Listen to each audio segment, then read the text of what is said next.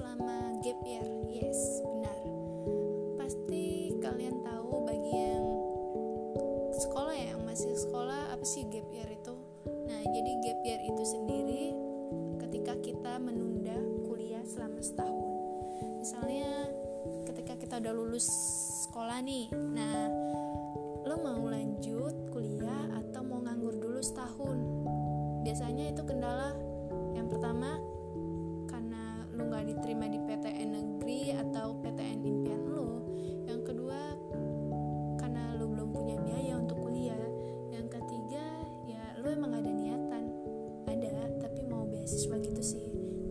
salah satu yang nunda dulu setahun karena gue mau nyari beasiswa yang benar-benar itu jurusan yang gue banget gitu. Jadi singkat cerita kebanyakan teman-teman gue itu pada kuliah. 99% itu kuliah. Satu persennya itu cuma ada lima orang yang nggak kuliah termasuk gue sendiri. Nah jadi sebenarnya gue udah diterima di PTN Bandar Lampung jurusan hukum cuma gue nggak ngambil. Kenapa? Itu lucu sih ceritanya karena kemarin itu padahal udah ya namanya jalur undangan ya SMPTN itu kan jarang banget ya. Kapan lagi coba bisa dapet jalur itu tanpa SBM gitu kan? Kan udah kayak istimewa banget. Dan kebetulan di kelas itu cuma gue sama temen gue satu kita orang berdua doang yang dapet jalur undangan. Dan gue itu emang bener-bener pengen banget waktu itu biar gimana caranya gue kuliah di Lampung karena gue pengen balik lagi kan sama orang tua. Nah cuma gue udah diterima akhirnya alhamdulillahnya udah diterima. Nah setelah itu entah kenapa gue tuh tiba-tiba bingung kok gue kayak gak feel good gitu ya istilahnya ya kayak kurang serak gue mau kuliah. Ya sih oke okay, keren banget emang jurusan hukum ya apalagi gue lihat wah itu cuttingnya pada bermobil semua orang-orang elit semua lah ya. Itulah kalau dalam sosialitanya ya. Cuma gue tuh kayak mikir kalau gue kuliah gue mikir untuk ke tahun ke depan. Karena banyak banget ya yang namanya sarjana tapi nganggur. Ya nggak sih? Udah nggak asing lagi itu di telinga kita. Nah dari situ gue tuh mikir gue ini dan juga gue tuh bingung siapa yang mau biayain gue coba oke gue ada uang daftar untuk daftar ulang. Cuma untuk ke depannya itu loh gimana? Nah gue mikir situ kan.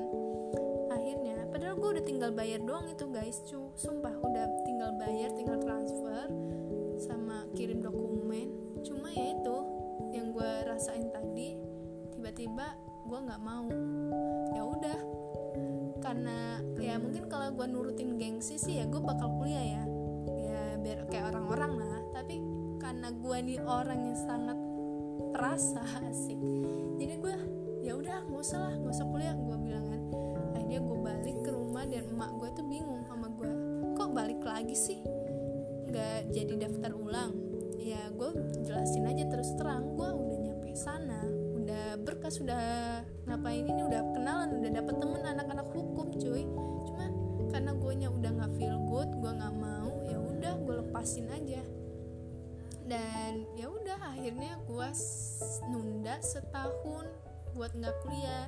Terus gue jadi balik lagi ke Pekanbaru. Abis itu gue bantuin kakak gue bisnis buka bakso. Nah kebetulan dia lagi merintis juga. Nah selama merintis itu ya emang dunia bisnis itu berat guys. Benar berat banget. Cuma ya mindset lagi sih balik lagi ya. Karena gue orang yang suka belajar dan suka tantangan jadi menurut gue itu asik-asik aja. Fine fine aja deh. Ya jujur waktu di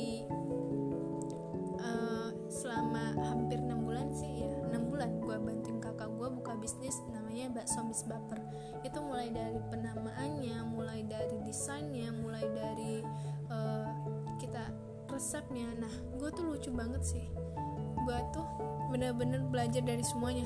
Kayak dari jadi koki juga iya. Jadi uh, tim masak juga iya. Cuci piring apalagi sama tim keuangan juga gue juga yang ngurus. Coba lo bayangin. Nah sama tim jus. Nah gue tuh bener-bener semuanya gue multitasking banget. Semua dari ya istilahnya dari koki sampai ke cuci piring itu gue yang megang semua. Nah jadi dipastikan ya gue kayak wah multitasking banget. Ya tapi di situ sih pengalamannya ya. Dan juga yang ke pasar juga gue loh. Gila jadi lucu banget sih waktu gue ke pasar itu bayangin yang lainnya pada udah tua-tua bapak-bapak ibu-ibu semua dan cuma gue yang paling muda di sana. Kebetulan gue kan masih baru lulus lah masih fresh kan istilahnya. Ya sempet minder sih. Apa ya kayak aneh gitu sampai gue dibilang tuh ya ya dibilang kok kamu mau jadi tukang bakso? gitu kayak gitu. Ya tapi gimana ya? Gue juga kan suka ya namanya sama bakso sama mie ayam itu ya udah ya bodo amat gue nggak peduli sama kata orang ya. Jadi ya udah orang ngomong ini ya udah iyain aja. Balik lagi setelah itu selama gap year itu ya itu tadi gue bakso bantuin kakak gue. Gue juga sambil belajar bahasa Inggris loh. Gue tuh sambil nyetak bakso sampai berkilo-kilo tuh sambil belajar bahasa Inggris sambil denger bahasa Inggris sambil denger podcast tentang kesuksesan. Nah jadi waktu gue tuh lebih efektif juga sambil belajar sambil ngebantuin. Itu sih waktu luang gue nah setelah itu gue entah kenapa udah mungkin udah capek ya. Bener-bener ya namanya gue bener-bener namanya merintis ya itu kayak satu harian full. Sampai badan lo tuh kurus banget. Gue tuh udah dekil udah nggak terurus lagi muka gue ya. Karena gue bener-bener all out untuk membantuin kakak gue gimana caranya nih bakso Miss Baper nih bisa terkenal yang ada di Pekanbaru dan alhamdulillahnya sekarang terbuahkan hasilnya guys. Aku tuh seneng banget waktu tahun kemarin aku balikan ke Pekanbaru ya selama 20 eh sama 2 tahun sorry. Selama 2 tahun tuh brand kakak gue ini sukses juga. Dan aku tuh seneng banget berkat ya namanya nggak sia-sia ya ya bisnis kayak gitu sih. Emang emang gitu. Belum lagi aduh aku eh ya gue tuh bingung ya kok ada ya bisnis yang main kayak santet-santet gitu? Ternyata ada loh jangan salah loh hati-hati itu ya. Tapi kalau bisa kita jangan sampai berpikir kayak gitu ya sebagai ownernya ya. Karena itu kita sendiri tanpa sadar yang narik. Tapi percaya nggak sih itu emang ada. Itu nyata. Dan aku hasilnya sendiri. Nah terus apalagi ya? Setelah itu ya yang gue bilang tadi gue udah nggak kuat gitu. Kayak feel gue itu pengen cepet ke Lampung nggak tahu kenapa nggak mau tahu gue ya ya sih emang gue dijanjiin sama kakak gue bakal kuliah tahun ini dibiayain. Cuma kayak nggak deh bukan gue soalnya gue tuh udah kayak nggak mau ngerepotin lagi kan sama kakak gue sama orang tua juga jadi akhirnya gue memutuskan untuk balik ke Lampung ke rumah orang tua gue. Nah setelah itu gue bingung mau ngapain gue nih ya di sini ya di Lampung terutama kan. Kerja gue tuh untuk pertama kali ya namanya baru lulus sekolah ya kita masih bingung kan mau daftar kerja gimana. Akhirnya gue memutuskan untuk cari kerja tanpa minta bantuan siapa pun. Dan ya udah gue cek loker gue coba sana sini dua kali ditolak akhirnya alhamdulillah satunya baru gue keterima. Dan lucunya gue tuh diterima karena gara-gara pertanyaan konyol waktu di interview. Nah jadi aku tuh ada namanya manajer HRD-nya itu namanya Mas Adi. Ya Mas Adi. Mas Adi itu sangat berpengaruh banget sih dalam hidup aku asik. Beneran ini Mas Adi di eksekutif ya. Nah jadi Mas Adi ini bilang nanya sama aku kan kamu mau cita-cita kamu apa? Kata dia kan. Dia tuh orangnya agak-agak lekong gitu sih guys. Nah jadi gue bingung kan kok interviewnya gini ya? Nanya ke cita-cita. Ya gue langsung semangat aja dan langsung spontan tuh ngomong gue mau jadi menteri luar negeri. Bayangin nama lo seorang sales paling kucel datang paling pagi dan ngomongnya emang bisa ya seorang SPG kan dalam artian tapi untung ya Mas Adi ini bener-bener gak ngejudge gue cuy. Di situ gue kayak terharu gitu. Wah akhirnya dan lucunya alhamdulillah baru interview itu pagi dan siang ya jam 1 gue langsung diterima cuy. Bayangin sama lu dari banyaknya cewek-cewek cantik sumpah itu banyak banget yang ngedaftar cewek-cewek cantik semua pakai heels dandan ini bajunya keren-keren. Dan gue ini cuma pakai jaket kucil banget sih. Ya namanya gue belum bisa make up ya. Make up ala kadarnya cuma lipstick sama bedak. Itu pun bedak baik gue pakai bener-bener polos banget. Ya gitulah nah setelah itu gue langsung di interview langsung disuruh masuk kerja hari ini juga. Dan bayang sama lo gue tuh bener-bener wow super dadakan lagi. Jadi gue kayaknya nggak heran deh sama yang namanya spontanitas dari masuk kerja kayak gini aja. Gue udah okay, gue siap-siap langsung gue beli baju beli uh, beli sepatunya. Nah untuk pertama kalinya juga gue pakai heels ya ampun itu nyiksa banget tau nggak? Nyiksa banget. Ya lu bayangin aja untuk pertama kalinya lu nggak pernah pakai heels dan gue ini dikenal sebagai cewek tomboy pada saat itu. Nah ya udah gue pakai heels itu sampai 8 jam dan kaki gue bener-bener ada gue mau nangis kayak gitu harus kuat kan. Masa baru pertama kerja gue udah nangis duluan cuma karena heels. Akhirnya gue kurang lebih 9 bulan kerja di eksekutif itu banyak banget sih pengalaman yang gue ambil. Dan gue dapet keluarga di sana. Dan gue belajar banyak tentang sales di sana untuk cara ngadepin customer secara offline ya. Nah barulah gue sambil kerja sambil ikut les juga. Karena kebetulan kerjaan gue ini emang enak banget sih nyantai banget. Tapi banyak saingan juga makanya lo harus perform sebaik-baiknya untuk perusahaan oke? Okay? nah terus setelah itu setelah itu gue tuh ikut seminar. Nah gue tuh rajin banget dulu ikut seminar sambil kerja sambil belajar cari beasiswa belajar bahasa Inggris. Pokoknya gue les bahasa Inggris juga waktu itu. Nah jadi ketika gue udah pulang kerja gue langsung les kan belajar habis itu baru gue belajar lagi belajar lagi. Pokoknya never stop learning yes itu gue banget. Jadi nggak ada apa buat waktu nganggur tapi untuk gimana sih cara kita tetap terus belajar walaupun kita masih kerja. Nah gue juga tuh sering banget ya nongkrong di Gramedia apalagi kan tempat kerja gue di mall ya di eksekutif. Nah di situ gue belajar baca buku. Ya semua buku tuh gue baca uh, kayak self improvement ya. Nah gue suka banget buku itu.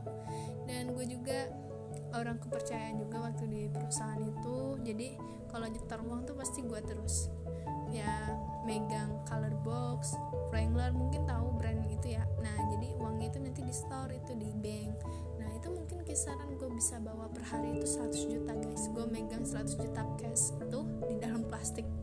Wah itu kalau misalnya sempat hilang itu tanggung jawabnya di gue loh. Bayangin sama lo gue juga nggak tahu punya keberanian keberanian segila itu. Paling banyak kemarin gue bawa kisaran 500 juta. Nah itu setengah guys. Bayangin. Cuma ya itu karena gue mungkin mikir positif dan aman-aman aja ya nggak ada apa-apa kok selama itu dan apalagi ya? Setelah itu kan gue tuh kayak kayak apa ya sama di kerjaan tuh eh, gue tuh kadang suka dibully. Mungkin karena gue paling muda ya. Nah terus sama lucunya itu gue tuh selalu bilang e, gue kan harusnya dikontrak ya namanya kerja tuh pasti dikontrak kan. Cuma gue tuh minta tolong jangan dikontrak karena gue ini mau kuliah selalu bilang gue tuh mau kuliah. Padahal gue tuh nggak tahu siapa yang mau nerima kuliah gue siapa yang mau biayain kuliah gue gue tuh nggak ngerti kan? Cuma gue tuh kayak punya kepercayaan gue pasti tahun itu 2019 tuh ya itu goals aku pokoknya gimana caranya gue pokoknya harus kuliah. Nah gue tuh udah netapin kayak gitu nggak mau tahu pokoknya. Kayaknya harus dukung impian gue akhirnya bener aja guys gue keterima beasiswa di Yogyakarta lagi cuy bayangin. Aduh itu kayak salah satu nikmat dan mau tahu lagi itu gratis full funded dan emang sesuai yang gue butuhkan yang gue mau yang gue rasa itu yang gue butuhkan. Kayak mulai dari tiket pesawat dari tempat tinggal dari makan. Dan gue juga dari kuliah bisa ngasilin duit dan bisa ngirim ke orang tua itu kayak udah suatu wow banget gak sih? Dan lucunya pas di kampus itu gue bener-bener gak ada ekspektasi sama sekali. Yang penting gimana caranya gue bebas dari Lampung. Les dari orang tua gue juga. Gue karena pengen tahu rasanya hidup mandiri itu gimana kan. Jakarta untuk pertama kalinya gue gak pernah ke Jawa. Dan wow speechless akhirnya dan lucunya gue ketemu sama para para CEO yang ada di Indonesia. Lo tahu banget gak sih? Gue ini orang yang suka nyari CEO dulu. Jadi waktu sekolah itu ya hayalan gue tuh tentang CEO CEO CEO dan gue kira gue tuh bakalan bertemu sama CEO CEO tuh pas umur 27 loh.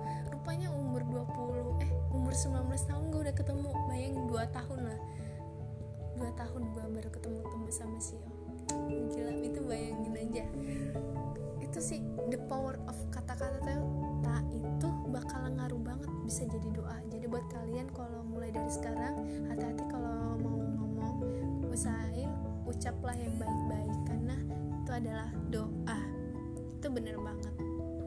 Dan ah ya itu gue akhirnya bahagia bisa mendapatkan jurusan yang gue inginkan banget. Ya pasti semuanya ada lika-likunya guys. Beneran. Uh, sedih senang bahagia semua satu paket dalam sebuah cerita asik. Uh, mungkin itu saja ya podcast untuk malam ini. Kalau kalian ada ide mau request sharing silakan bisa komen. See you. Thank you yang udah dengerin. Jangan bosan-bosan ya dengerin aku. Asik. See you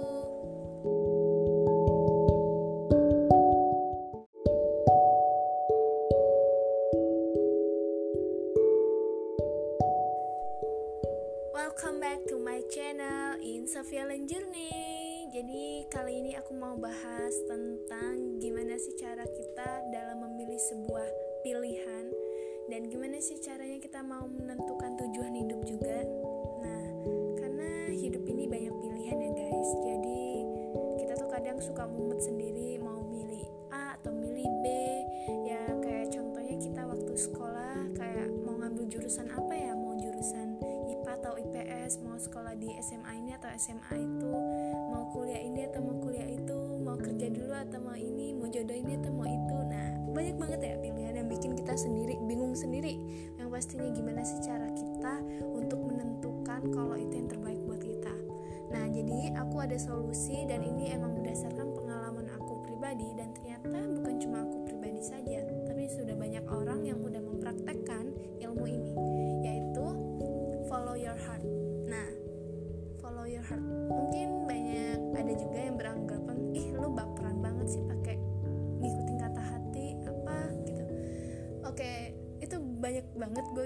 orang kayak gitu, tapi ya is okay lah, itu kan mereka.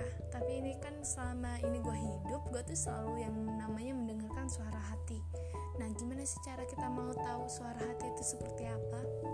Jadi gini sih, suara hati ya yang menurut aku yang tiba-tiba kayak contohnya nih misalnya nih kamu lagi di jalan tiba-tiba biasanya kamu lewat situ jalan yang tiap hari kamu lewat tiba-tiba kayak hati kamu tuh nggak serak gitu mau lewat situ nah ternyata karena kamu nggak dengerin tuh suara hati kamu lewat situ tetap kekeh.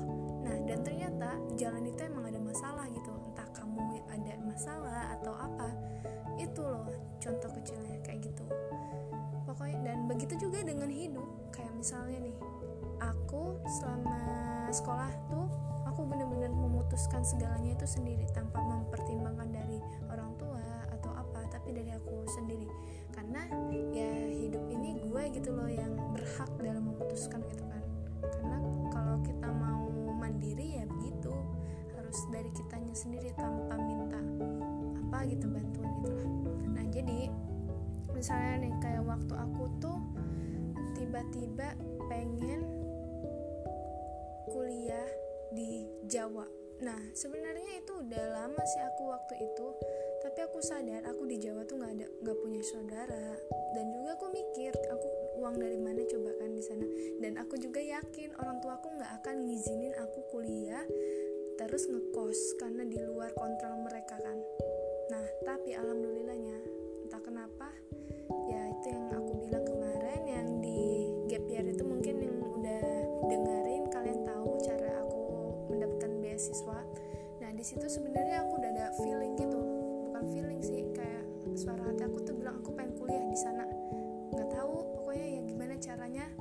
bantuin gue gitu ke nah itu. Dan juga kayak yang lucunya itu gue pas keliling Indonesia. Nah itu lucu banget sih. Jadi itu waktu itu dalam rangka ikutan event Anthony Robin. Mungkin kalian kalau mau tahu motivasi yang terkenal motivator yang terkenal itu di dunia itu salah satunya Anthony Robin guys. Jadi kalian kalau mau penasaran dengan channelnya bisa buka langsung aja di udah kelas power banget sih. Nah jadi waktu gue ikutan seminar itu gue tuh kepikiran eh itu bukan bukan kepikiran kayak itu materinya tentang mengambil keputusan besar. Nah jadi tiba-tiba suara hati gue tuh kayak ngetuk lagi. Gue pengen keliling dunia.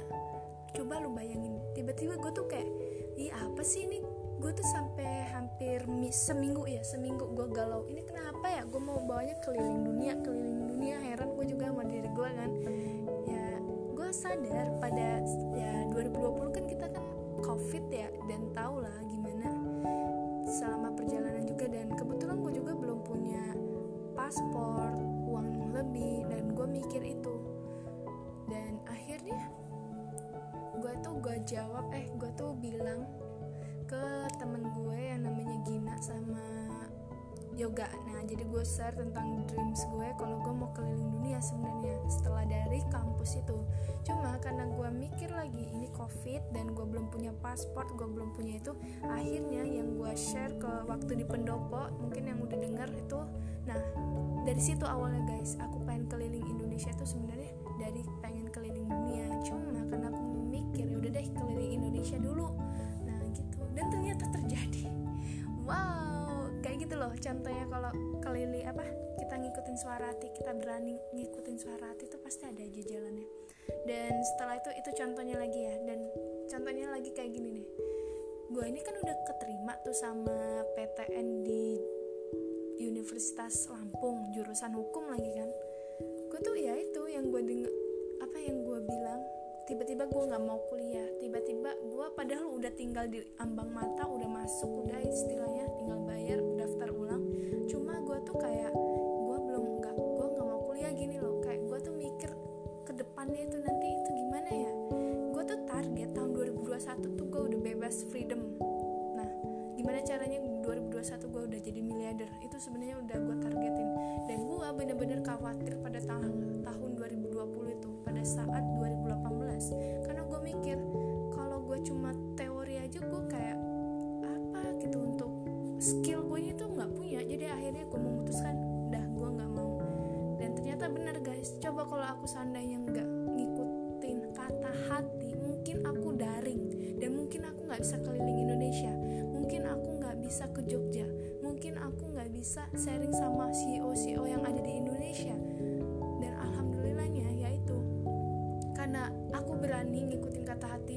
aku ngelepasin gengsi aku. Aku berani nurutin apa yang aku mau dan aku berani ngejar impian aku. Karena ya semata bukan kita kuliah terus kita sukses karena banyak banget cara untuk jalan menuju kesuksesan itu guys. Dan apa lagi ya? Itu contohnya lagi ya. Nih dan dari pengalaman aku ah kayak kerja. Jadi jujur waktu di kerjaan itu aku nggak bisa sebut ya mungkin kalian udah tahu juga jujur aja waktu di kerjaan itu lingkungan aku tuh super toxic banget banget. Jadi ya bener-bener kayak cara respect itu nggak ada banget saling menghargai antar tim itu nggak ada. Terus sama kayak ngomongin orang kayak gibain atasan itu kayak aduh aku tuh sabar sabar. Aku sadar aku di sini nyaf, nafkah untuk orang tua aku dan gajinya emang gede banget. Cuma aku tuh bener-bener gak betah gitu loh gak kuat karena energi toksiknya itu mungkin ya. Dan bener guys kalau misalnya kalian walaupun gaji kalian besar tapi lingkungan kalian gak mendukung mending kalian keluar. Nah aku tuh sempat pengen resign karena ma aku sadar aku kerja di sini kayak nggak bikin aku tumbuh gitu loh. Aku sadar potensi aku bukan di sini gitu iya sih aku emang gaji aku besar aku nyaman freedom. Pokoknya bener-bener di super zona nyaman banget. Dan aku benci itu. Dan aku mikir juga aku punya tanggungan waktu itu kan untuk keluarga aku. Jadi aku ya gimana ya? Aku nggak ya mau milih jalan ini salah mau milih jalan itu salah. Jadi ya cuma bisa pasrah aku cuma berdoa tolong keluarkan aku dari sini. Ketemukanlah aku dengan orang-orang yang tepat yang sevibrasi yang sefrekuensi untuk mendukung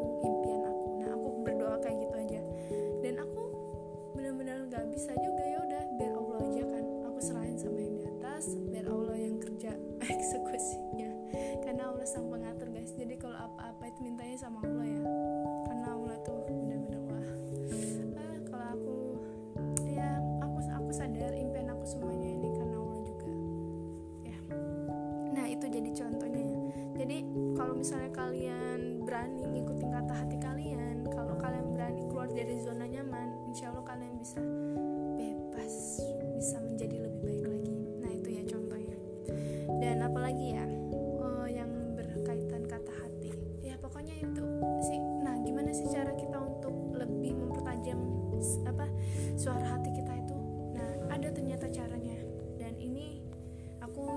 belajar dari channelnya pagar kehidupan mungkin kalian bisa langsung aja nonton di channelnya nggak apa-apa kalau nggak denger ini juga.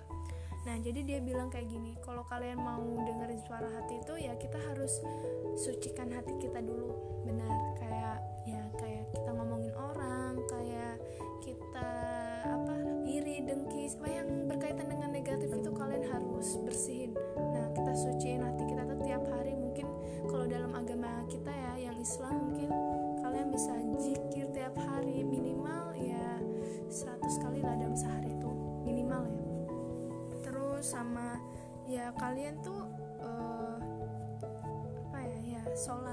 dijaga. Sholat itu penting banget sih. Kalau kalian mau berubah hidup kalian tuh jaga sholat lima waktu kalian tepat waktu. Nah itu kuncinya. Dan perbaikin dulu lah sholatnya. Kalau udah perbaikin sholatnya nanti pasti yang lainnya bakal ngikutin. Nah terus sama rajin sedekah sih. Nah kita tuh kadang mau kaya mau rezeki kita lancar tapi kita aja sedekah seribu aja kita nggak ogah-ogahan. Nah di sini aku saranin kalau kalian yang mager mau keluar ke cari masjid buat sedekah mending kalian download aja kita bisa.com nah di situ ada nanti kalian bisa sedekah ya seribu aja udah bisa. Nah terus kalian ngisi gopay mungkin 30.000 untuk 30 hari. Nah itu bisa banget. Yang penting kalian sedekahnya rutin pokoknya cara-cara yang seperti itulah yang diajarin agama juga kan biar hati kita tuh selalu bersih selalu suci. Ya aku bukan bilang hati aku bersih atau apa aku sadar juga aku masih banyak dosa. Ya setidaknya itu cara ngebuka pikiran kita tuh. Ya, intinya itulah. Apalagi ya? Ya untuk sejauh ini sih aku kayak gitu. Kalau untuk intinya suara hati tuh tiba-tiba sih. Tiba-tiba datangnya kayak dan gue tuh orang yang tipe kalau suara hati gue udah kayak gini nih oke gue gue diam dulu gue pikirin dulu gue sinkronin otak sama hati itu harus sinkron. Biar gue memutuskan sesuatu itu gampang. Dan oke gue mau ini. Udah dan emang udah dapat alhamdulillah sampai sejauh ini akhirnya ya gue ke sini gitu. Dan lucu juga sih waktu gue di Papua itu yang lucunya gini. Ya mungkin ada yang bilang kayak suara hati itu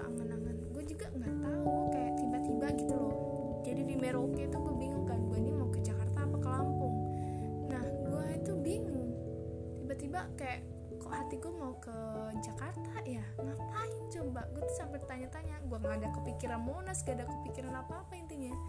Dan akhirnya ya ternyata gue ke Bogor guys. Dan gue di Bogor tuh emang ke tempat apa ngelayat yang gue yang kebetulan hampir 10 tahun gue nggak ke sana nggak ngejenguk. Nah terakhir itu pas lebaran kan waktu itu ya saat ya sekitaran 10 tahun dan waktu di perjalanan itu gue mimpin eyang dalam pas di kapal. Gue nggak tahu seumur hidup gue gue nggak pernah mimpin eyang gue tapi itu nyata banget. Dan mungkin gue tahu ini kayak panggilan dari dia mungkin dia rindu cucunya kan main-main jauh-jauh. Gue juga nggak ngerti. Pokoknya gue gue tuh paling ngeri kalau udah berkaitan sama mimpi dan suara hati karena nyeleneh suka nyeleneh bingung gue tapi ya kalian harus pinter-pinter juga. Itu suara hatinya gimana dulu? Atau suara setan atau suara apa nih? Atau hanya hasrat terlalu belaka doang? Nah itu aja sih sekian dari gue. Mungkin bisa dipraktekin langsung. Semoga bermanfaat. Sukses selalu. Berbahagia selalu ya kalian semua. See you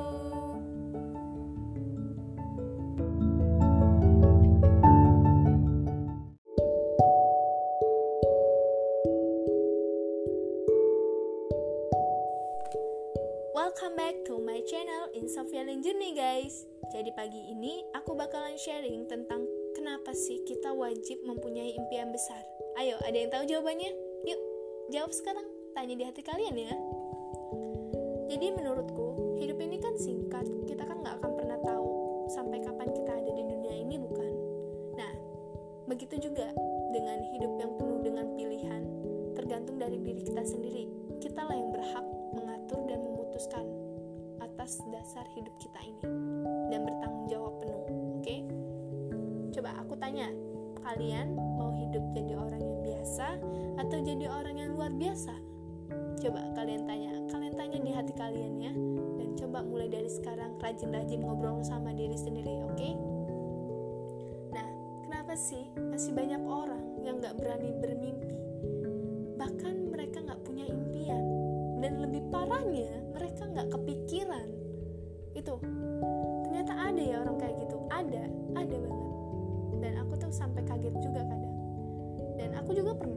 Posisi nggak berani bermimpi.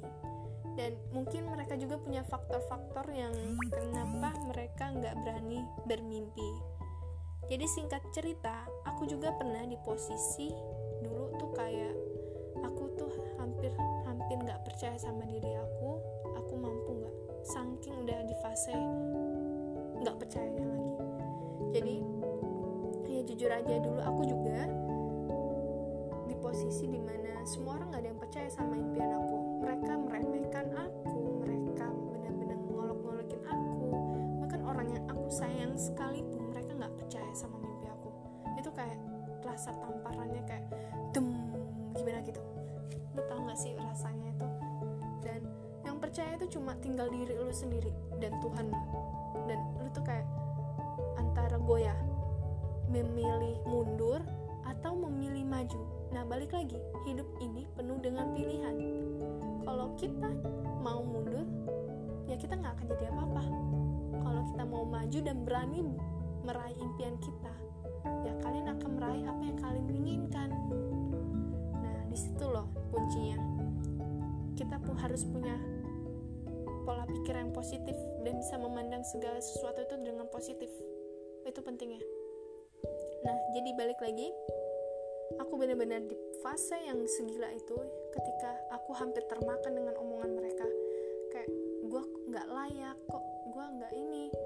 Kayak bener-bener gue tuh bener harus menggenggam impian gue itu sampai mau lemah rasanya. Benar-benar separah itu. Dan bahkan yang lebih parahnya lagi gue hampir mau membenci diri sendiri. Kayak lu nggak guna. Nah itu sebenarnya gue tuh kayak wow di sini gue tahu kenapa mereka nggak berani punya impian nah di sinilah akhirnya gue bisa menjawab karena ketika kita berani mempunyai impian besar percaya nggak sih kita bakalan narik orang-orang yang besar pula untuk mewujudkan impian kita. Itu kuncinya. Karena segala sesuatu yang ada di alam semesta ini ada energinya. Bahkan suara aku untuk mengatakan ini, ini ada energinya. Kalian jangan apa ya, takut gitu. Kita tuh mampu, kita tuh unlimited. Kita tuh bisa. Nah, ini yang aku pegang dari dulu. Prinsipku gini. Nggak ada yang nggak mungkin di dunia ini selagi lo masih percaya sama Allah dan lo ada niat dan mau berusaha insya Allah lo bakalan dapat itu prinsip yang harus gue pegang sampai detik ini juga makanya jadi gue nggak heran gue udah nggak takut lagi nggak peduli lagi sama orang-orang yang meremehkan gue. Dan gue juga percaya ketika orang remehin kita ketika pula itu Allah naikin derajat kita kita di atas mereka. Itu benar-benar banget. Dan aku benar-benar ngerasain banget oh iya Allah maha baik guys. Jadi kalian kalau segala sesuatu itu mintanya sama Allah. Allah maha besar semuanya mungkin kecil banyak keajaiban keajaiban yang Allah kasih ke aku. Makanya aku bisa speak up kayak gini ke kalian. Nah gitu. Jadi aku mohon buat teman-teman yang punya impian besar yang masih belum kepikiran yuk pikirkan ke ke sekarang juga. Karena itu penting banget buat diri kita sendiri oke? Dan cara aku sih meluangkan waktu minimal apa 10 menit dalam sehari. Coba kalian rajin-rajin ngobrol sama diri sendiri. Nah cara aku tuh dulu suka ngobrol sama diri sendiri melalui kaca. Ya udah speak up aja ngomong yang bagus-bagus aja. Karena itu bakal ngaruh banget. Aku tuh percaya dari pikiran akan melahirkan perkataan. Perkataan akan melahirkan tindakan. Tindakan akan melahirkan sebuah masa depan. Karena apa yang kita lakukan hari ini akan menentukan kita di masa depan. Jadi perbaikin dari kata-kata perbaikin dari pola pikir perbaikin dari tindakan pokoknya di dalam diri kamu itu diperbaikin dulu sebelum kamu mau lihat di luar ya. Semua itu tergantung kita. Karena gamenya adalah aku aku aku. Itu kuncinya. Kalau kalian mau dapat orang-orang yang baik teman-teman yang baik orang-orang yang sefrekuensi dengan kalian kalian harus memperbaiki diri kalian dulu begitu juga. Kalian misalnya mau dapat jodoh yang baik ya kalian harus perbaiki diri dulu. Emang benar semuanya itu cerminan dari kita. Apa yang di luar itu adalah cerminan dari dalam diri kalian. Nah jadi makanya kalian yang masih suka iri please tolong. Jangan lagi gunakan asumsi-asumsi kalian yang negatif atau sifat-sifat yang bikin hati itu jadi kotor. Nah itu makanya kalau dalam agama kita kan kita sering istighfar ya. Itu itu penting banget untuk membersihkan hati kita untuk meluburkan dosa kita di sini. Bukannya aku mau ceramah tapi emang ini aku kaitkan dengan ilmu sains dengan ilmu ajaran di agamaku. Makanya aku bisa speak up kayak gini. Nah itu sih pentingnya emang kita belajar tuh itu. Makanya menurutku belajar juga nggak hanya di sekolah ya tapi di mana pun kita bisa belajar. Itu sih yang sering aku terapkan. Makanya aku kadang kalau nggak sekolah juga aku bisa sekolah di mana aja. Mungkin di rumah mungkin di perjalanan di luar. Itu loh pentingnya. Kita harus belajar di mana pun berada dan punya mindset positif. Nah buat kalian yang masih belum punya impian besar mulai dari sekarang coba pikirin kalian untuk lima tahun ke depan aja kalian mau jadi apa. Jangan kan jauh-jauh satu hari ini kalian mau achieve apa gitu. Sesimpel itu sebenarnya. Dan percayalah kesuksesan besar itu diraih dengan kesuksesan kecil-kecil kecil-kecil. Ibarat tapi konsisten ya. Karena itulah yang akan mempengaruhi kalian di masa depan. Nah Mungkin ini saja yang bisa aku sampaikan. Semoga bermanfaat. Dan kalian yang mulai bermimpi, ayo bermimpilah sekarang juga setinggi-tingginya. Aku percaya dengan quotesnya Pak Soekarno Hatta. Kalian juga harus punya impian besar ya. Oke, okay, see you next time. Bye bye.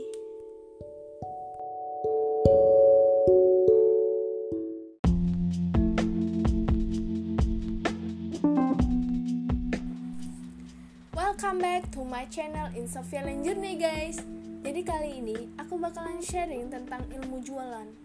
Nah, buat kalian yang masih ragu mau jualan atau masih malu-malu jualan Kalian wajib dengerin podcast ini ya. Jadi singkat cerita, dulu aku juga sama kayak kalian Kayak malu-malu jualan, lebih bak lebih tepatnya gengsi sih Gengsi aja. Nah, jadi sebenarnya aku udah jualan tuh dari kecil sih kayak lebih tepatnya jual jasa jual makanan jual game. Nah aku tuh emang dari dulu udah bisa cari uang gitu loh. Bahkan aku dulu pernah jadi bandar togel guys beneran. Bukan bandar togel sih lebih tepatnya kayak waktu kecil tuh aku kayak punya kemampuan apa ya? Orang-orang tuh pada minta nomor sama aku buat togel. Ya ampun di situ kayak gue tuh masih kecil masih umur 5 tahun atau 4 tahun ya. Nah di situ gue bantuin mereka. Jadi sekampung itu rata-rata minta nomor sama gue biar mereka bisa dapat duit bayangin sama lu. Gue masih kecil tuh. Gue nggak tahu apa apa yang keluar dari mulut gue ya udah itu. Akhirnya jadi duit juga rupanya. Nah di sinilah ternyata jualan itu nggak cuma sekedar tentang produk aja melainkan tentang value yang kita punya ini. Nah di situ kita bakal dicari sama orang karena kita bermanfaat gak sih sama orang itu? Semakin value kamu tinggi semakin orang mengejar kamu. Nah jadi customer itu kadang nggak semua dan gak semuanya mereka mau beli barang itu karena mereka butuh. Tapi mungkin karena kitanya atau karena mereka suka dengan konsep perusahaan kita atau apa. Nah dari situ contohnya ya oke itu masa lalu ya guys. Jadi tolong jangan mungkin aku lagi jadi bandar togel ya. Itu masa lalu. Dan lanjut. Aku emang udah kerja juga kerja. Aku pernah kerja dan itu waktu masih sekolah juga sih bantuin kakakku dan kebetulan kakak aku ini emang pembisnis. Nah dari situlah aku belajar marketing sama dia lebih tepatnya aku belajar diam-diam sih kayak lebih tepat uh, lebih memperhatikan mengamatin. Nah kayak cara dia ngobrol ngobrol sama orang ngobrol sama customer ngobrol sama klien itu tuh ada caranya. Pendekatan. Nah jadi jualan jualan itu bukan sekedar lo jual barang terus dia kasih lo duit udah gitu aja. Sebenarnya ada ilmunya. Nah selama ini kan kita cuma taunya itu doang. Ternyata ada ilmunya dan nggak semua menurut gue orang tahu ilmu ini karena hanya hanya beberapa orang aja beberapa persen lebih tepatnya ya. Nah itu sih. Nah balik lagi. Nah aku belajar ilmu jualan secara offline itu emang lumayan sih karena proses pendekatannya juga lumayan. Karena kita akan menemui orang secara langsung beda sama online kan kalau yang aku alamin selama ketemu sama klien itu ya kita akan bertemu dengan orang banyak karakter yang berbeda bahkan kita punya karyawan juga di situ kita harus sebagai leader harus peka gitu loh sama karyawan kita Nah, di sini aku benar-benar belajar juga banyak sama kakakku ini gimana cara aku sebagai leader nanti, bagaimana cara aku sebagai penjual. Di situ aku udah belajar sama kakakku. Walaupun aku emang pada saat itu masih sekolah, tapi aku memperhatikannya. Karena aku sadar belajar gak cuma tentang belajar di sekolah dapat nilai gitu aja, tapi aku mempelajari apa yang terjadi di lapangan. Karena kan kita akan kan kita setelah lulus akan terjun ke dunia realnya ya kan nah di situlah aku belajarnya gitu lalu kenapa sih masih banyak orang yang yang gengsi yang takut sama jualan ya sebenarnya itu dari mindset kita sendiri ya. Selama ini mungkin mayoritas orang menganggap jualan itu kayak profesi yang hina yang kayak orang orang apa ya? Ya kayak gitulah pokoknya yang negatif intinya ya. Nggak bisa jelasin juga. Pokoknya intinya negatif berbau negatif oke? Okay? dan di situ mungkin orang jadi kayak gengsi mau jualan takut dan nggak percaya diri. Nah itu sih. Makanya sebelum kalian mau jualan kalian itu harus benerin dulu diri kaliannya. Yang sering aku katakan tadi loh benerin dulu diri kalian. Kalau kalian aja belum feel good mau jualan kayak mana mau laku ya nggak sih? Gitu aja kuncinya. Kuncinya itu feel good dulu. Gimana caranya feel good? Ya tentu dari diri kita sendiri gimana caranya biar kita confident? Ya tentu aja. Kan aku udah pernah bilang kita itu harus memantaskan diri. Dengan cara apa? Tentu aja. Misalnya kayak oh ya udah gue udah bisa nih jualan. Lu ngomong gitu aja nggak apa-apa. Ngomong diri sendiri gue bisa jualan. Jualan itu gampang jualan itu mudah. Dan balik lagi ke pola pikir itu sendiri oke? Okay? jadi dari pola pikir itu akan menghasilkan tindakan dan tindakan itu akan menghasilkan kata-kata. Kata-kata itulah yang akan kamu lakukan gitu. Eh kayaknya kebalik deh. Pokoknya itu intinya. Ya dan terus dan di sini aku dapat tantangan lagi karena mungkin udah oke okay, jualan aku di bidang offline kini aku berlanjut ke dunia online. Nah makanya aku pengen fokus ke dunia online ini menurutku lebih gampang dan lebih simpel karena nggak makan energi yang cukup banyak dan biaya juga. Nah di sini sih. Jadi uh, pola pikir ya. Pola pikir kita dalam berjualan itu saran aku dan solusi aku untuk kalian itu yang pertama jadikan customer itu sebagai teman.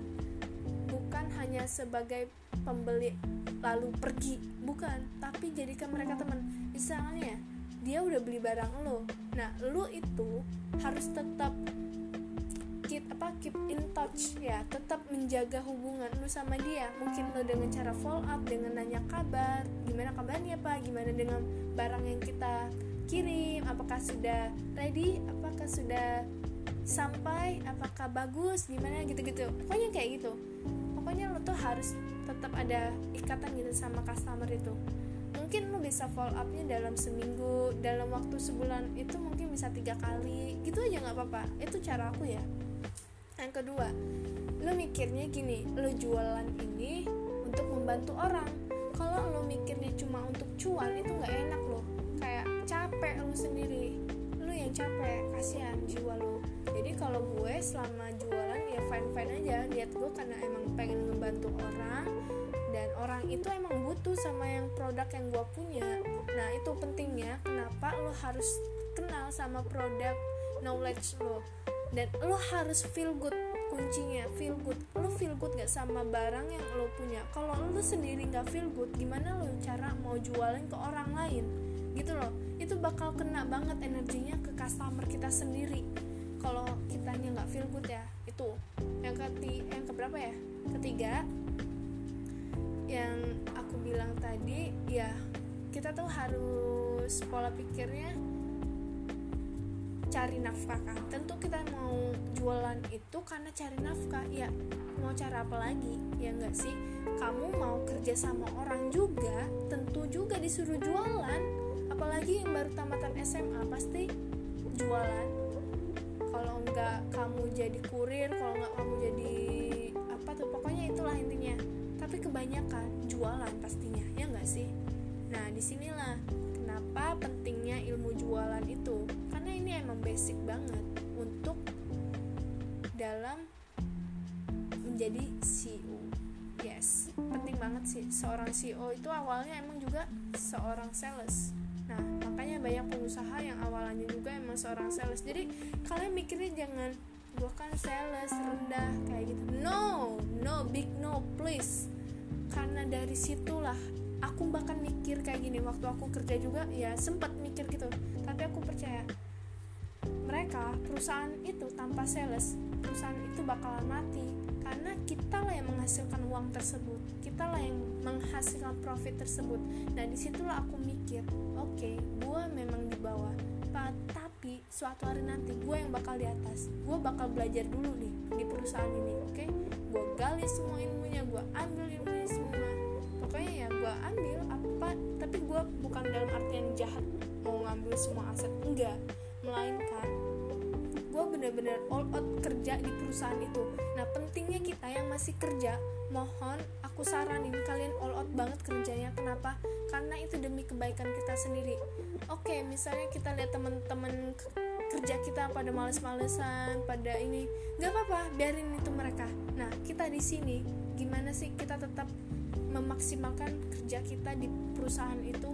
Karena guys Allah tuh nggak tahu Allah nggak tidur. Pasti walaupun orang-orang nggak lihat kamu kerja tapi pasti nanti kamu dikasih kelebihannya dikasih apa pun itu nanti tapi kamu nggak usah berharap ya. Kamu percaya niatin kamu ikhlas lillahi ta'ala dan kamu emang kerja benar-benar yang kamu mau bantu perusahaan ini. Nah di situlah yang banyak ternyata bukan cuma aku aja ternyata banyak orang-orang sukses itu ngelakuin kayak gitu. Yang dulunya mereka kerja karena emang all out banget di perusahaannya. Dan bahkan dulu aku tuh kayak nganggap perusahaan itu adalah perusahaan aku aku sampai mikir kayak gitu. Jadi kalau misalnya nih omset turun aku bakalan bertaruh langsung terjun gimana caranya aku bisa tembus target? Itu mungkin bisa 1 m 2 m nah tuh.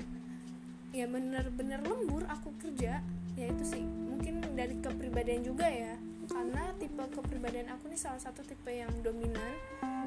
Ya tapi bisa juga jadi pragmatis. Nah sangat bertimbal balik gitu kan.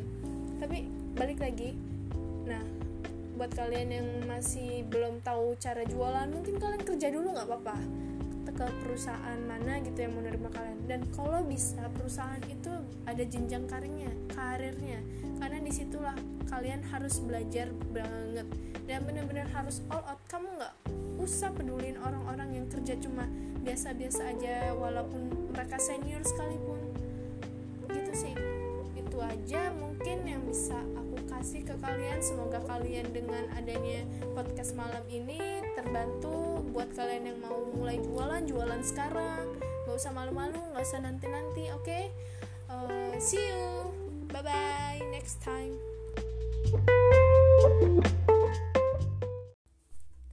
Welcome back to my channel in Sophia Journey guys. Jadi kali ini aku bakalan sharing tentang betapa pentingnya kita harus keluar dari zona nyaman. Yap, benar Menurutku sendiri, zona nyaman itu jebakan jadi kalian yang mau tumbuh ayo keluar dari zona nyaman kalian sekarang juga beneran deh jadi singkat cerita, aku bakalan sharing ke Sophia Lenjurnya ini berdasarkan dengan pengalaman pribadi yang aku punya ya guys. Kalau aku cerita tentang orang itu kayaknya rasanya kurang dapet di feel akunya. Dan ternyata itu emang ada polanya. Makanya dari situ aku tuh mengkombinasikan dengan pola orang-orang yang udah berhasil dengan pengalaman yang aku punya. Nah, semoga dengan adanya podcast hari ini bermanfaat buat kalian ya. Jadi singkat cerita, tahun 2018 aku itu bener-bener merasa kayak di zona nyaman banget. Nyaman banget. Karena segala fasilitas yang aku butuhkan ada mulai dari rumah, kolam renang, mobil, motor, uang, apa pun itu ada. Nah dari situ aku kayak berasa kok aku nggak growth ya, kok kayak aku jadi manja gitu. Nah dari situ aku kayak mikir apa aku keluar aja ya? Dan jujur untuk keluar dari zona nyaman itu emang gak mudah. Bener gak mudah. Tapi apa yang membuat aku pengen keluar dari situ? Padahal itu udah nyaman banget. Kamu udah jadi orang kaya udah jadi inilah ya gitulah intinya. Tapi aku nggak suka gitu loh. Karena ini nggak ada jenjang karir bukan jenjang karir sih kayak ini nggak mengebangun aku. Padahal aku tuh baru lulus loh aku nggak mau kayak gini lama-lama manja-manjaan sama orang gitu. Dimanjain terus. Nah aku mau mandiri. Akhirnya aku baliklah ke Lampung ya tempat orang tuaku aku. Terlalu manja di tempat kakakku akhirnya aku memutuskan untuk pergi. Dan itu emang butuh butuh keputusan yang bener-bener wow. Ya emang bener harus gitu. Dan akhirnya aku udah di Lampung ya ya aku sadar orang tua aku bukan orang yang berkecukupan orang yang berkelimpahan gitu bukan. Tapi aku yakin sih rezeki itu ada aja ya. Akhirnya ya udah aku tinggal lah sama orang tua aku ya aku kerja dong. Siapa yang mau biayain kalau bukan aku sendiri kan? Nah sama kakakku sih pastinya. Jadi akhirnya aku ngelamar kerja yang pernah aku ceritain. Nah dari situ aku banyak belajar kayak mana kita mau cara ngelamar kerja gimana cara kita tetap profesional di perusahaan gimana caranya ngadepin orang-orang itu bener-bener beda banget. Dan dulu aku waktu di Pekanbaru ya aku merasa kayak bos banget. Jadi kayak tiga kayak 360 derajat. Aku pernah di posisi pernah jadi di atas dan aku pernah jadi di bawah juga. Jadi ya itulah namanya hidup ya. Roda kehidupan itu emang bener-bener berputar. Kita nggak akan pernah tahu kita akan di posisi mana. Ya yang sekarang yang aku dapatin aku yang penting rasanya aku udah tahu oh ya aku jadi bos kayak gini ya. Oh ya aku jadi bawahan gini ya. Nah tapi aku bersyukur karena aku bisa merasakan hal itu. Nah di sinilah betapa pentingnya kita harus belajar dari sebuah pengalaman. Nah itu. Dan cara tercepat belajar adalah ambil pengalaman orang-orang yang udah sukses. Jadi resiko angka kegagalannya itu dikit banget. Nah itu sih bahkan dalam aspek segala pun ya mulai dari finansial karir uh, agama percintaan keluarga pokoknya kayak gitu cara belajarnya. Kita harus belajar dengan orang-orang yang terbaiknya. Nah begitu caraku belajar. Dan apalagi keluar dari zona nyaman. Oke balik lagi ya. Aku udah kerja dan udah menurutku udah lama kan lu hampir 9 bulan aku kerja di perusahaan itu dan emang enak banget udah nyaman. Nyaman banget. Nah aku tuh paling benci kan kalau udah nyaman tuh kayak jebakan banget buat gue. Jadi 9 bulan tuh ya aku udah banyak belajar lah dari perusahaan itu. Bahkan aku nganggep perusahaan itu udah kayak berasa perusahaan aku sendiri. Jadi aku bener-bener all out gitu. Tapi ternyata aku kayak merasa hampa gitu. Ini kayaknya bukan passion gue deh. Ini kayaknya bukan gue banget. Karena gue tuh kayak apa ya nggak growth gitu ya namanya kerja tuh pasti berulang kali. Kayak bangun pagi pulang sore bangun pagi pulang sore gitu-gitu terus. Kayak rutinitas banget. Dan gue itu kayak orang yang gampang bosenan banget. Nah dari situ gue kayak percaya gue ini nggak cocok nih jadi karyawan. Gue ini kayaknya cocok sama yang jadi pengusaha. Biar apa? Karena orang pengusaha tuh menurut gue orang yang suka tantangan orang yang gampang bosen. Nah itu tuh pengusaha tuh. Kayak gitu tuh. Tapi mereka konsisten. Dan mereka itu bener-bener fokus. Nah itu yang bisa kita pelajarin dari orang-orang pengusaha itu. Nah kita juga bisa jadi karyawan. Oke semua itu pilihan balik lagi kan. Mungkin kalian mau jadi pengusaha kalian belajar dulu dari sebuah perusahaan itu ya kan? Butuh ilmunya biar kita tahu ini mau ke mana ini mau ke mana. Itu penting juga kita belajar ilmunya dari orang dari sebuah perusahaan tersebut. Oke balik lagi. Karena aku terlalu nyaman ya di perusahaan itu bahkan aku sambil kerja itu aku bisa menghabiskan waktu buat belajar les bahasa Inggris bisa ikut seminar bisa ikut grup-grup gitu. Ya akhirnya dan gaji aku lumayan juga gede pada saat itu kan. Nah aku tuh kayak merasa udah nyaman banget pengen keluar rasanya. Cuma aku sadar kan pada saat itu aku masih punya tanggungan untuk orang tua aku. Jadi aku kayak berat juga mau resign kan. Akhirnya ya aku serahin aja aku minta sama Allah yang terbaik ya Allah aku pengen keluar dari sini. Tapi aku juga butuh uang untuk orang tua aku kan gitu aku bilangnya. Ya udah aku lepasin biar Allah yang ngatur ya aku berat kalau misalnya ada masalah tuh kita sendiri yang ini kita serahin aja sama Allah. Serius apa apa tuh ngadunya emang ke Allah bener. Kita tuh kadang sebagai manusia itu so hebat untuk menyelesaikan masalah sendiri padahal kita itu punya Allah yang maha besar. Kita serahin aja sama yang di atas lalu kita tetap sebagai manusia tetap berikhtiar sebagai orang bumi gitu. Nah oke okay, balik lagi. Jadi akhirnya ya alhamdulillah aku benar-benar keluar dari eksekutif ya yang karena aku udah diterima dari Jogja itu. Nah di situlah akhirnya aku keluar dari zona nyaman dan benar-benar takut juga awalnya untuk memulai gue ninggalin gak ya pekerjaan ini karena banyak banget orang yang mau ngelamar di pekerjaan tempat gue ini seriusan. Dan gue milih beasiswa ke Jogja itu. Dan apa nanti ya gue di sana gue dapet apa ya? Tapi gue kayak ya udahlah Bismillah aja. Kan niat gue emang pengen masih belajar. Gue tuh pengen banget masih belajar gitu loh. Dan waktu itu doa gue tuh kayak gini. Gue tuh pengen kuliah pengen dapet duit juga biar bisa ngirim orang tua gratis terus gue bisa ketemu sama mentor biar gue bisa bangun bisnis. Nah dan dulu itu waktu gue kerja tuh gue pengen sambil berbisnis kan. Cuma ya itu orang tua gue kayak nggak setuju gitu kayak ngeremehin gue gitu kan. Tapi ya akhirnya gue tuh kayak doa doa gue tuh kayak terjawab semua gitu loh. Ya alhamdulillah itu mungkin ya bener-bener kayak sewaw gitu. Jadi intinya kita tuh harus berani dari zona nyaman walaupun kamu takut gitu loh kamu takut nanti kayak kehilangan apa nggak apa-apa nggak apa-apa. Itu lebih bagus menurutku. Karena emang kayak gitu rasanya.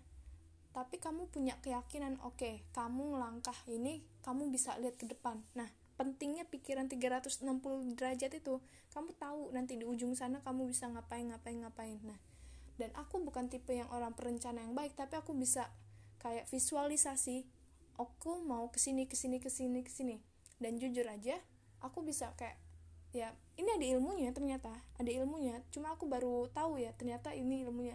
Selama ini aku udah nerapin gitu cuma aku nggak tahu ternyata ada polanya. Nah itu polanya. Kita tuh sebelum memutuskan sesuatu pikirkan dulu dalam-dalam 360 derajat kamu bisa ngeliat dari segala sisi aspek. Nah dari situlah kamu bisa memutuskan. Dan aku butuh kayak gitu. Selama di perjalanan juga selama keliling Indonesia aku juga memutuskan kayak gitu kayak padahal aku tuh belum tahu tuh lokasinya gimana. Tapi aku bisa mikir in, aku nggak tahu ini intuisi atau apa tapi itu emang ada polanya gitu loh. Kayak kamu lihat peta oh ya besok gue mau ke Weda nanti ini ke sini sini padahal gue nggak tahu daerah sana tuh gimana. Cuma gue udah kayak feeling nah itu mungkin ya kekuatan gue ya. Mungkin kalian juga memanfaatkan kelebihan kalian dalam uh, memikirkan menggunakan pola pikir 360 derajat itu penting banget karena berdasarkan hati dan intuisi kalian. Di situ sih untuk mempertajamnya. Makanya aku tuh emang latih banget kayak lu mau apa hari ini? Oke. Okay. tapi kadang kita terbawa sama perasaan kita sendiri emosi kita sendiri. Nah itulah pentingnya kenapa kita harus punya pikiran otak apa ya? Aku lupa itu ada pelajarannya di di, di master your mindset design nah mungkin kalian bisa baca aja bukunya di Adam Coe karya Adam Coe nah itu sih. Dia salah satu miliarder yang sukses di usia muda di Singapura.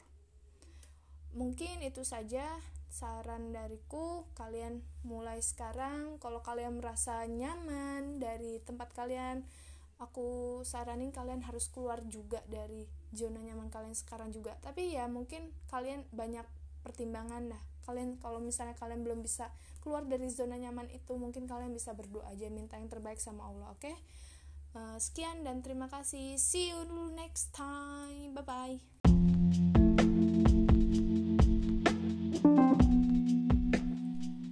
Welcome back to my channel in Sophia Journey guys. Jadi pagi ini aku bakalan sharing gimana sih cara kita biar tetap produktif walaupun kerjanya dari rumah aja Nah buat kalian yang lagi merasa males-malesan, kayak mager, berat banget kayaknya Nah semoga podcast pagi ini bisa membantu kalian ya Dan ayo kita bisa grow bareng, happy bareng, dan tumbuh bareng dong pastinya ya Oke, jadi gimana sih caranya dan solusinya buat kita yang masih males-malesan nih di rumah, oke? Karena ya banyak banget ya faktor menghambat buat kita nggak tumbuh ya. Mungkin karena kita nggak ada temen, nggak ada yang support, nggak ada yang pokoknya banyak banget faktor yang di luar kontrol kita. Nah, di sinilah kenapa kita pentingnya harus bisa memanage diri kita sendiri, terutama dalam waktu Nah, manajemen waktu ini penting banget ya guys, karena selama ini mungkin kita ada yang masih kayak melakukan hal yang gak sia-sia gitu. Nah, sebenarnya di sinilah kita pentingnya harus belajar manajemen waktu. Kalau cara aku, solusi dari aku, gimana sih cara kita untuk manage waktu? Nah, sebelum memulai aktivitas, pas di malam harinya, itu kita ngelakuin to do list. Biar besok paginya kita ngelakuinnya atau ngerjainnya itu enak. Karena kita tahu apa ya hari ini yang mau gue achieve apa ya hari ini yang mau gue dapatkan apa ya hari ini yang mau gue lakukan. Biar waktu itu terarah biar kita tuh cepet juga ngerjainnya. Nah itu salah satunya. Yang kedua kalau enggak kalian bangun jam 3 pagi. Itu bener-bener enak banget kalau kalian ada ngelakuin semua tugas itu. Kayak waktu lu kayak produktif gitu. Jadi sebenarnya menurut apa itu aku lupa. Ini fakta fakta dunia. Kita itu sebenarnya produktif. Waktu kita produktif itu cuma ada waktu 2, setengah jam. Nah itu 2,5 setengah jam. Di situ waktu produktif kita. Jadi selama kita kayak 8 jam kerja sebenarnya cuma dua jam itu kita waktu produktif kita kayak hukum paretonya itu.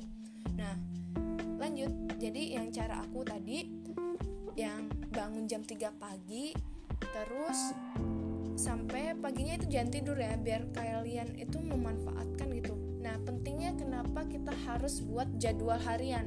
Biar waktu kita itu terarah. Ini mau ngelakuin ke mana? Ini mau ngapain? Nah itu jadi kita juga punya habit yang baru yang bisa bikin kita tetap produktif walaupun kita nggak di rumah atau misalnya kita nanti di luar kota atau lagi di perjalanan. Nah itu sih pentingnya buat jadwal harian. Nah terus sama kalian tuh kayak buat not-not kecil-kecil di meja kalian di meja kamar kalian. Nah kalau aku tuh sukanya gitu sih kayak jadi bangun tidur tuh aku tuh kayak ngelihat oh iya ini catatan hari ini mau ini. Jadi kayak masuk ke alam bawah sadar kalian. Nah mungkin bagi yang cewek-cewek ya kan kita suka banget ya ngehias kamar mungkin pakai wallpaper kan agak susah tuh kayak masang mau pakai tempel-tempel itu kan pasti nggak bagus kan. Nah di sini aku saranin yang kamarnya nggak pakai wallpaper kalian bisa aja apa nempelin dinding-dinding impian kalian biar kalian itu pas masuk ke kamar itu kayak berasa ruangan million million dreams ya kayak gitulah. Itu sih. Yang ketiga manage waktu tadi udah ya kita bangun jam 3 itu. E, terus yang ketiga tuh ya kalian bener-bener seberapa mau dan seberapa ingin sama impian kalian loh kita tuh kadang bangun pagi tuh kadang kalau nggak semangat berarti kita tuh kayak nggak semangat sama mimpi kita benar. Dan aku ya benar-benar kayak oke okay, gue bangun pagi. Kadang kita itu males-malesan bener aku juga ngerasa kayak gitu dan memang berat awalnya ya. Dan benar di awalnya aja yang berat. Percayalah awalnya aja yang berat. Tapi kalau udah biasa minimal tujuh hari ya untuk membuat habit bangun pagi atau habit untuk ngelakuin aktivitas yang jarang kita lakuin itu minimal tujuh hari itu udah bisa. Tapi lebih tepatnya sih 21 hari. Nah tapi kali ini aku cuma tujuh hari itu udah bisa tuh nah kita tuh kayak menyatukan kayak alam bawah sadar kita sama alam pikiran kita sama alam semesta itu kayak jadi ilmu yang tiga yang komponen yang harus kita gabungkan. Itu bakal jadi super power banget sih. Nah itu sih. Uh, dan lagi yang tadi aku bilang kalian harus punya reasonnya. Kenapa kalian mau bangun pagi? Kenapa kalian harus ngelakuin to do list ini ya kadang kita tuh bener-bener kayak gak memanfaatkan waktu dengan baik ya gak sih? Bahkan aku pribadi juga kayak gitu. Makanya solusi aku ya buat to do list biar kita tuh tahu ini mau ke mana waktunya. Kadang terbuang sia-sia cuma scroll Instagram scroll sosmed TikTok dan lain-lain. Akhirnya kita nggak dapet apa-apa ya kan? Nah jadi kalau aku untuk menuju goals-goals besar itu dimulai dari yang hari ini. Hari ini lo mau achieve apa? Misalnya lo pengen buat konten ya udah nih konten oh, oke okay, udah jadi. Nah itulah enaknya kenapa kita wajib bangun pagi apalagi terutama jam 3 kan apalagi enak banget ya kerjaan kayaknya lebih cepat selesai.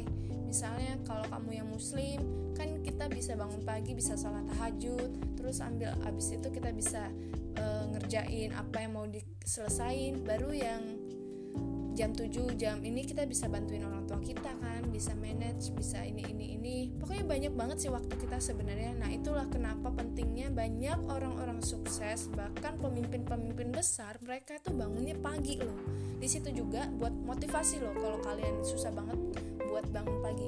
Nah itu motivasi aku sih kayak gitu karena banyak orang-orang sukses dan banyak pemimpin-pemimpin dunia di dunia ini mereka selalu bangun pagi itu fakta loh. Coba deh kalian perhatiin sendiri. Dan itu aja mungkin yang bisa aku sampaikan. Semoga dengan podcast pagi ini bermanfaat buat kalian. Dan pokoknya sehat selalu, sukses selalu dan bahagia selalu. Dan tumbuh bareng kita ya. See you next time.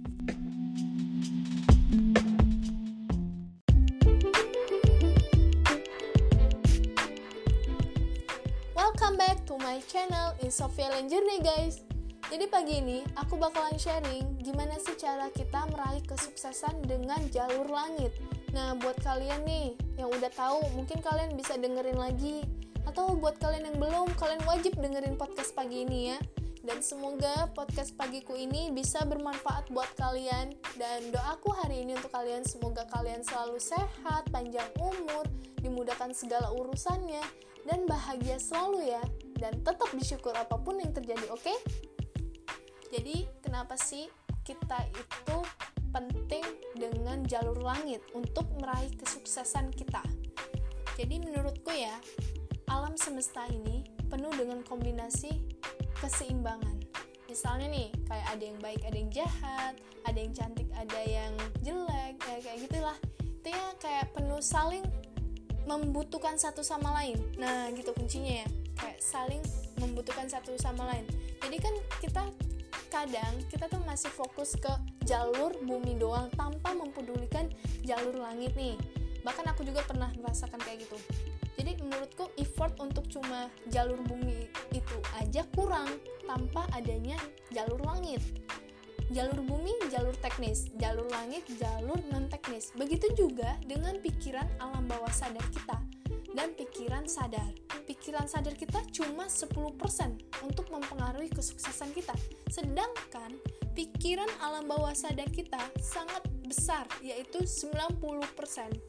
Yang nggak kelihatan itu loh yang malah hasilnya wow banget. Makanya di sinilah kita betapa pentingnya belajar dan harus pinter-pinter juga mengelola informasi-informasi ilmu yang kita dapatkan itu. Itu beneran iya atau enggak atau sesat gitulah pokoknya itulah intinya kita harus pintar-pintar belajar sih saranku ya bahkan buat teguran buat aku juga aku ngomong kayak gini biar aku masih bisa filter-filter gitu nah oke okay, jadi aku juga terinspirasi dari pagar kehidupan. Beliau pernah bilang kayak gitu kalau kita cuma jalur bumi aja itu nggak cukup tapi jalur langit. Nah jalur langit inilah yang sangat mempengaruhi besar dalam kehidupan kita. Nah kayak karena ini jalur ini sangat berkaitan kita dengan sang pencipta yang dia ciptakan itu. Pertama hubungan kita dengan Allah hubungan kita dengan Tuhan kita hubungan kita dengan Maha Kuasa ya kayak gitulah seperti itu ya.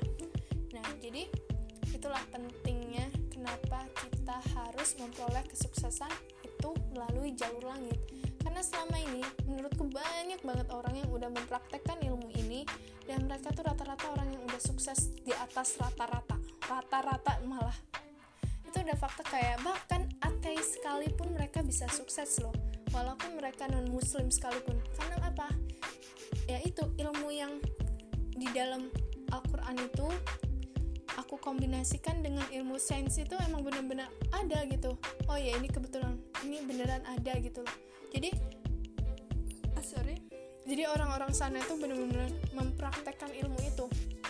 Jadi ya kayak jadi caranya itu yang pertama satu kalau dalam agama kita kita kan suruh bangun pagi ya jam 3 pagi ya. Nah mereka pun kadang bangun jam segitu juga. Kenapa? Karena jam 3 pagi itu jam efektif buat apa ya kayak ide-ide besar itu muncul. Terus kalau buat kita kan sholat tahajud dulu ya biar kita tuh lebih deket sama Tuhan biar Allah tuh kayak meridoi apa yang kita minta. Pokoknya bahkan adalah di dalam Al-Quran tuh uh, nah di situlah kenapa pentingnya kita bangun jam 3 pagi itu mungkin sebagian besar orang ada yang masih susah banget ya bangun pagi.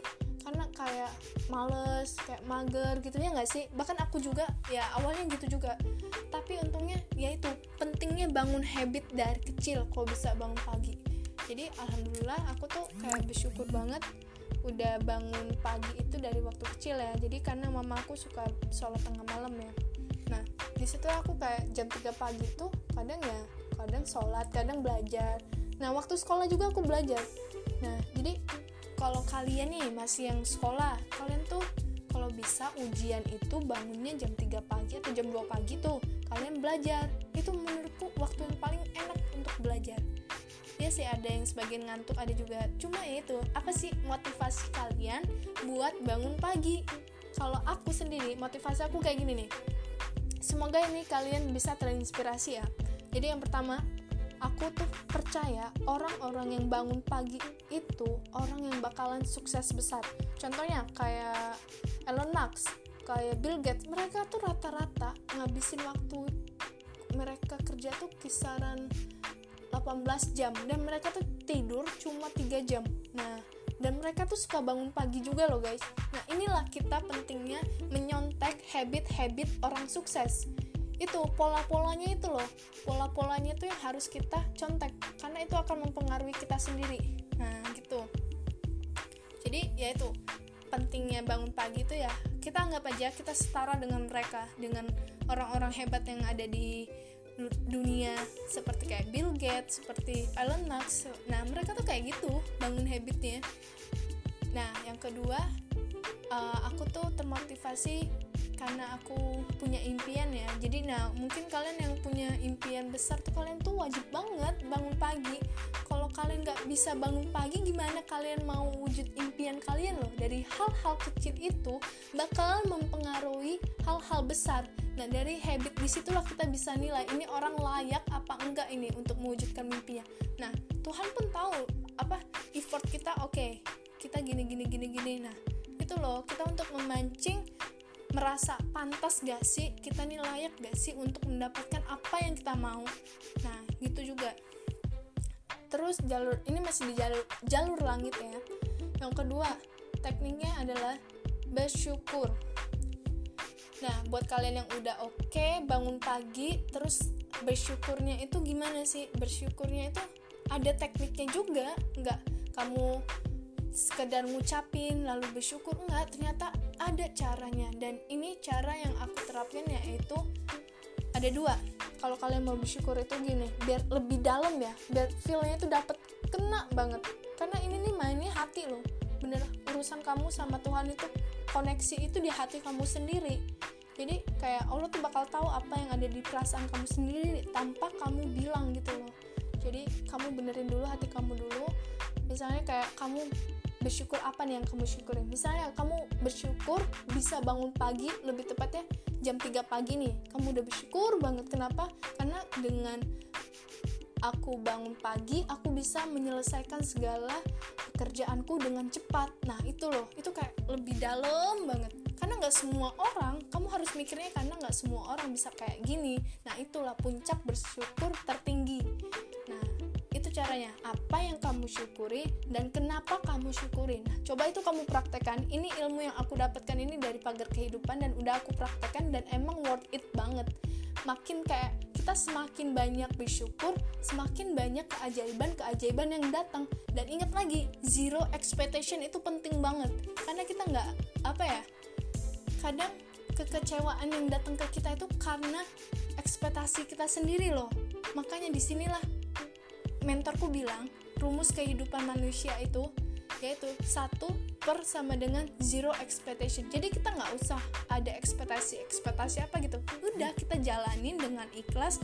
Pokoknya usahain semampu kita dan benar-benar effort kita tuh dikeluarkan tapi kita nggak usah berharap apa-apa. Nggak usah jangan pernah berharap apa-apa. Apalagi yang namanya kepada manusia. Wah salah besar banget. Pokoknya kita minta yang terbaik dan berdoa terus pastinya. Yang ketiga jalur langit ini masih ya la lewat kebaikan. Nah, jadi mereka ini kebanyakan orang-orang sukses itu selalu berbuat kebaikan. Jadi kalau dalam ajaranku juga emang gitu. Dan mungkin juga dalam agama semuanya mereka mengajarkan kebaikan. Saling tolong menolong itu emang penting. Karena itulah yang akan menolong kita sendiri. Nah, hukum alam itu kayak gitu. Al hukum alam semesta itu kayak gitu. Apa yang kalian berikan itulah yang akan kalian tuai. Nah, jadi, walaupun orang jahat sama kalian, sekalipun kalian harus tetap berbuat baik. Itu luar biasa banget. Iya, aku tahu itu nggak mudah. Nah, itulah butuh habit.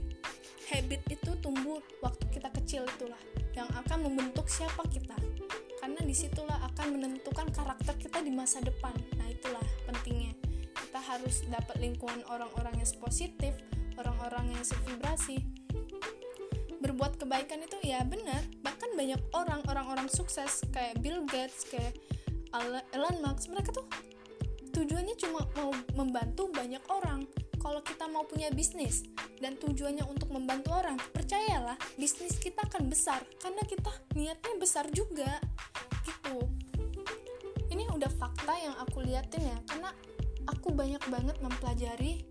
Aku hampir 200 buku aku baca buku itu tentang kesuksesan semua dan pola-polanya itu sama aja dan aku juga sering ngobrol-ngobrol kan sama orang-orang sukses dan pernah bareng sama mereka juga kayak oh iya ini. Dan itulah kenapa pentingnya kita belajar dengan orang-orang yang udah sukses.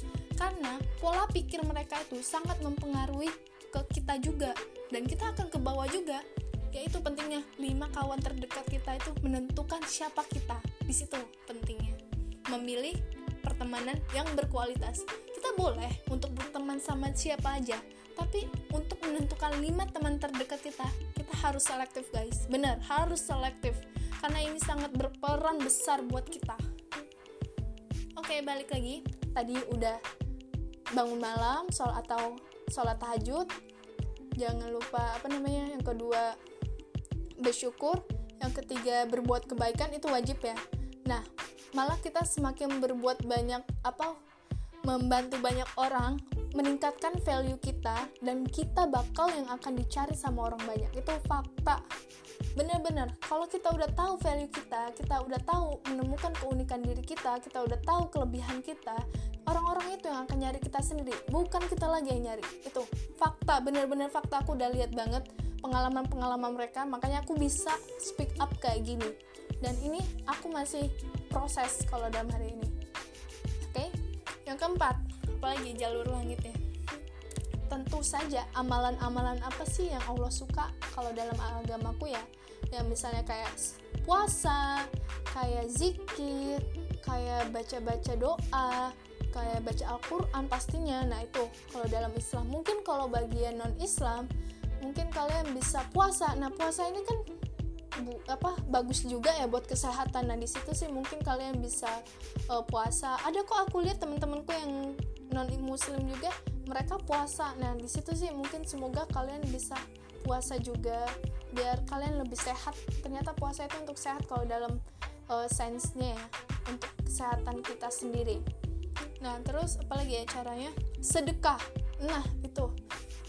Kalau kalian belajar hukum alam itu udah enak banget jadi aku tuh percaya ya apa yang kita keluarkan itu akan kembali ke kita. Kalau kamu mau kaya ya tentu kamu harus sedekahin uang yang kamu punya. Percayalah uang itu akan kembali lagi sebenarnya ke kita. Nah ini adalah salah satu investasi dunia dan akhirat ya menurutku. Karena dunia dapat akhirat juga dapat. Mungkin kalau belum ya tunggu aja pasti dapat kok. Aku yakin. Rata-rata orang-orang kaya itu orang yang rajin bersedekah guys. Itulah habit yang harus kita ambil nah salah satunya kayak gitu. Kita kita tuh uh, harus mengambil contoh uh, habit-habit mereka untuk mencontek ke kita. Kita tuh boleh contek tapi contek yang hal-hal positif ya. Untuk ke diri kita sendiri atau investasi ke diri sendiri Nah inilah pentingnya kenapa kita harus belajar terus upgrade diri kita setiap hari dan buat kayak 10 perbaikan atau 10 kaizen per tiap harinya. Biar kita tahu kita salah di mana. Itu untuk menjadi seorang the best the best the best di bidang yang kita inginkan itu kayak gitu caranya. Oke? Jadi udah bersedekah terus kalian itu kayak rajin kayak menyapa alam gitu. Itu sih yang aku sering lakukan ya. Jadi setiap bangun pagi terus udah sholat subuh udah ini aku pasti kayak menyapa dunia gitu. Kayak lihat langit sambil kayak wah selamat pagi dunia kayak gitu. Bener-bener kayak meresapin dan aku tuh kayak sambil ngobrol-ngobrol juga sama uh, tumbuhan sama segalanya. Aku ngucapin terima kasih terima kasih terima kasih. Itu bakalan apa mempengaruhi banget sih. Banyak juga yang aku lihat orang-orang yang pencinta alam ya. Mereka tuh kayak sangat-sangat intuisinya itu sih. Nah untuk memperdalam intuisi kita tuh kayak gitu kita lebih deket sama alam kita lebih peka. Nah itu kenapa pentingnya kita harus belajar juga ilmu peka biar kita tuh bisa melihat segala kondisi dan situasinya itu. Ini apa maksudnya ya? Apa ini apa tandanya ya? Nah itu aku mempelajari itu. Dan apalagi ya kalau dalam agama aku sih kita ya kayak baca Quran yang udah aku jelasin puasanya terus amalannya sholat tahajudnya sholat duhanya terus sama rajin-rajin ah menolong orang. Ya menolong orang udah ya tadi ya. Menolong orang ini ada dua trik yang aku pakai. Biasanya secara diam-diam dan secara terang-terangan. Kalau secara diam-diam itu ternyata lebih lebih wow guys. Bener. Apalagi kalian sering mendoakan orang secara diam-diam itu doanya cepat terkabul. Beneran. Aku tuh kayak sampai merinding sendiri jadi aku ingat waktu sekolah tuh kan aku pernah belanja ya di warung dan warungnya itu kayak kasihan banget kan belum maju kayak kumuh gitu kan. Dan orangnya juga kayak masih sakit-sakitan gitu. Dan dua tahun kemudian aku akhirnya ke Pekanbaru aku balik lagi ke sana. Warungnya itu udah gede guys bener. Kayak wow gila. Karena dulu aku pernah gini aku pernah doa kayak gini. Ya Allah uh, semoga bisnis dan usahanya ini dilancarkan dan disukseskan. Amin. Aku cuma doa gitu itu dalam hati ya. Aku nggak perlu bilang-bilang ke siapa pun itu cuma aku doa cuma aku sama Tuhan aja yang tahu. Dan ternyata ya itu aku tuh kaget speechless banget ya lihat. Ya masya Allah udah jadi orangnya juga udah sehat-sehat aja sekarang. Terus warungnya tuh udah gede kayak di situ aku kayak ngeri banget ya sama doa-doa yang kalau diam-diam terwujud apa doa secara diam-diam itu malah cepet terkabul beneran itu fakta loh. Aku bisa ngomong kayak gini karena ini bukan sekali dua kali dan banyak orang juga yang udah ngebuktiin gitu loh. Dan kayak aku nih doain siapa ya waktu itu? Uh, ah jadi aku waktu kerja tuh kan kasihan banget ya lihat bapak-bapak sama anak-anak itu. Ya jadi aku tuh kayak rajin tiap lewat kerja lewat mereka masih ini aku doain. Terus ya alhamdulillah mereka aku nggak tahu sih kabarnya gimana. Cuma belum pernah lewat situ. Nanti deh kalau aku ke sana lagi nanti aku share. Tapi yang lucunya ada lagi nih. Aku aku suka sama orang. Jadi kayak ya Allah aku suka sama dia aku pengen ketemu sama dia tapi ya aku nggak ada berharap. Aku ya rasanya nggak mungkin kalau ketemu sama dia. Dan dia tuh jauh banget kayak aku tahu banget dia itu punya ambisi yang besar banget buat ngelilingi negara Indonesia ini. Jadi kayaknya nggak mungkin deh tapi ya udah aku ya udah aku pasrah. Nah kuncinya itu ketika kita ikhlas ketika kita nggak berharap apa-apa yang aku bilang zero expectation itu penting penting banget. Jadi malah keajaiban itu datang loh guys. Beneran. Aku sampai nggak nyangka ini apa ya maksudnya ya? Nah di situlah. Uh, jadi kita mendoakan orang secara diam-diam itu lebih bagus. Doanya itu lebih dapat sama lebih cepat terwujud. Jadi buat kalian yang misalnya nih misalnya nih kalian lagi di jalan terus nemuin orang kayak tokonya ada yang tutup ini ada teorinya teori satu detik. Jadi satu eh 10 menit. 10 detik sorry. 10 detik pertama kalian keluar terus kalian lihat misalnya ada orang bapak-bapak nenek-nenek itu kalian doain tolong kalian doain. Percayalah kalian doain orang itu secara diam-diam itu sebenarnya kita menyelamatkan diri kita sendiri. Karena itulah yang akan mempengaruhi itu. Nah di situ tuh sih untuk sejauh ini ya yang udah aku praktekkan dan aku lakukan. Ya itu. Semoga dengan adanya podcast pagi ini bisa membantu kalian ya. Dan ini panjang banget ya kali ini materinya. Ya karena emang banyak banget orang-orang sukses itu melakukan hal yang seperti ini. Karena ya itu pola-polanya itulah yang harus kita contek. Semoga dengan adanya ini kalian termanfaatkan kalian bisa uh, langsung praktek aku udah ngebuktiin ini aku kayak dengan mudah gitu untuk mendapatkan uang rezeki apa pun itu segalanya dimudahkan karena itu. Aku sadar apa yang aku dapatkan hari ini hasil dari bukan segal bukan cuma effortku sebagai jalur bumi tapi marketing langit itu sendirilah yang mempermudah semuanya. Semoga kalian yang dengerin bisa sukses juga. Pasti dong pasti itu kalian sukses kalian bahagia dan tetap bersyukur ya guys. See you next time. Bye bye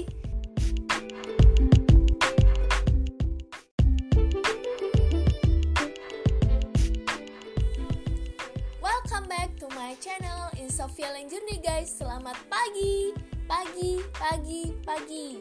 Nah, buat kalian yang lagi dengerin podcast aku pagi ini Semoga kalian selalu sehat ya dipanjangkan umurnya, dimurahkan rezekinya, bahagia selalu Dan pokoknya kalian harus tetap bersyukur apa pun yang terjadi, oke? Okay? Tetap semangat!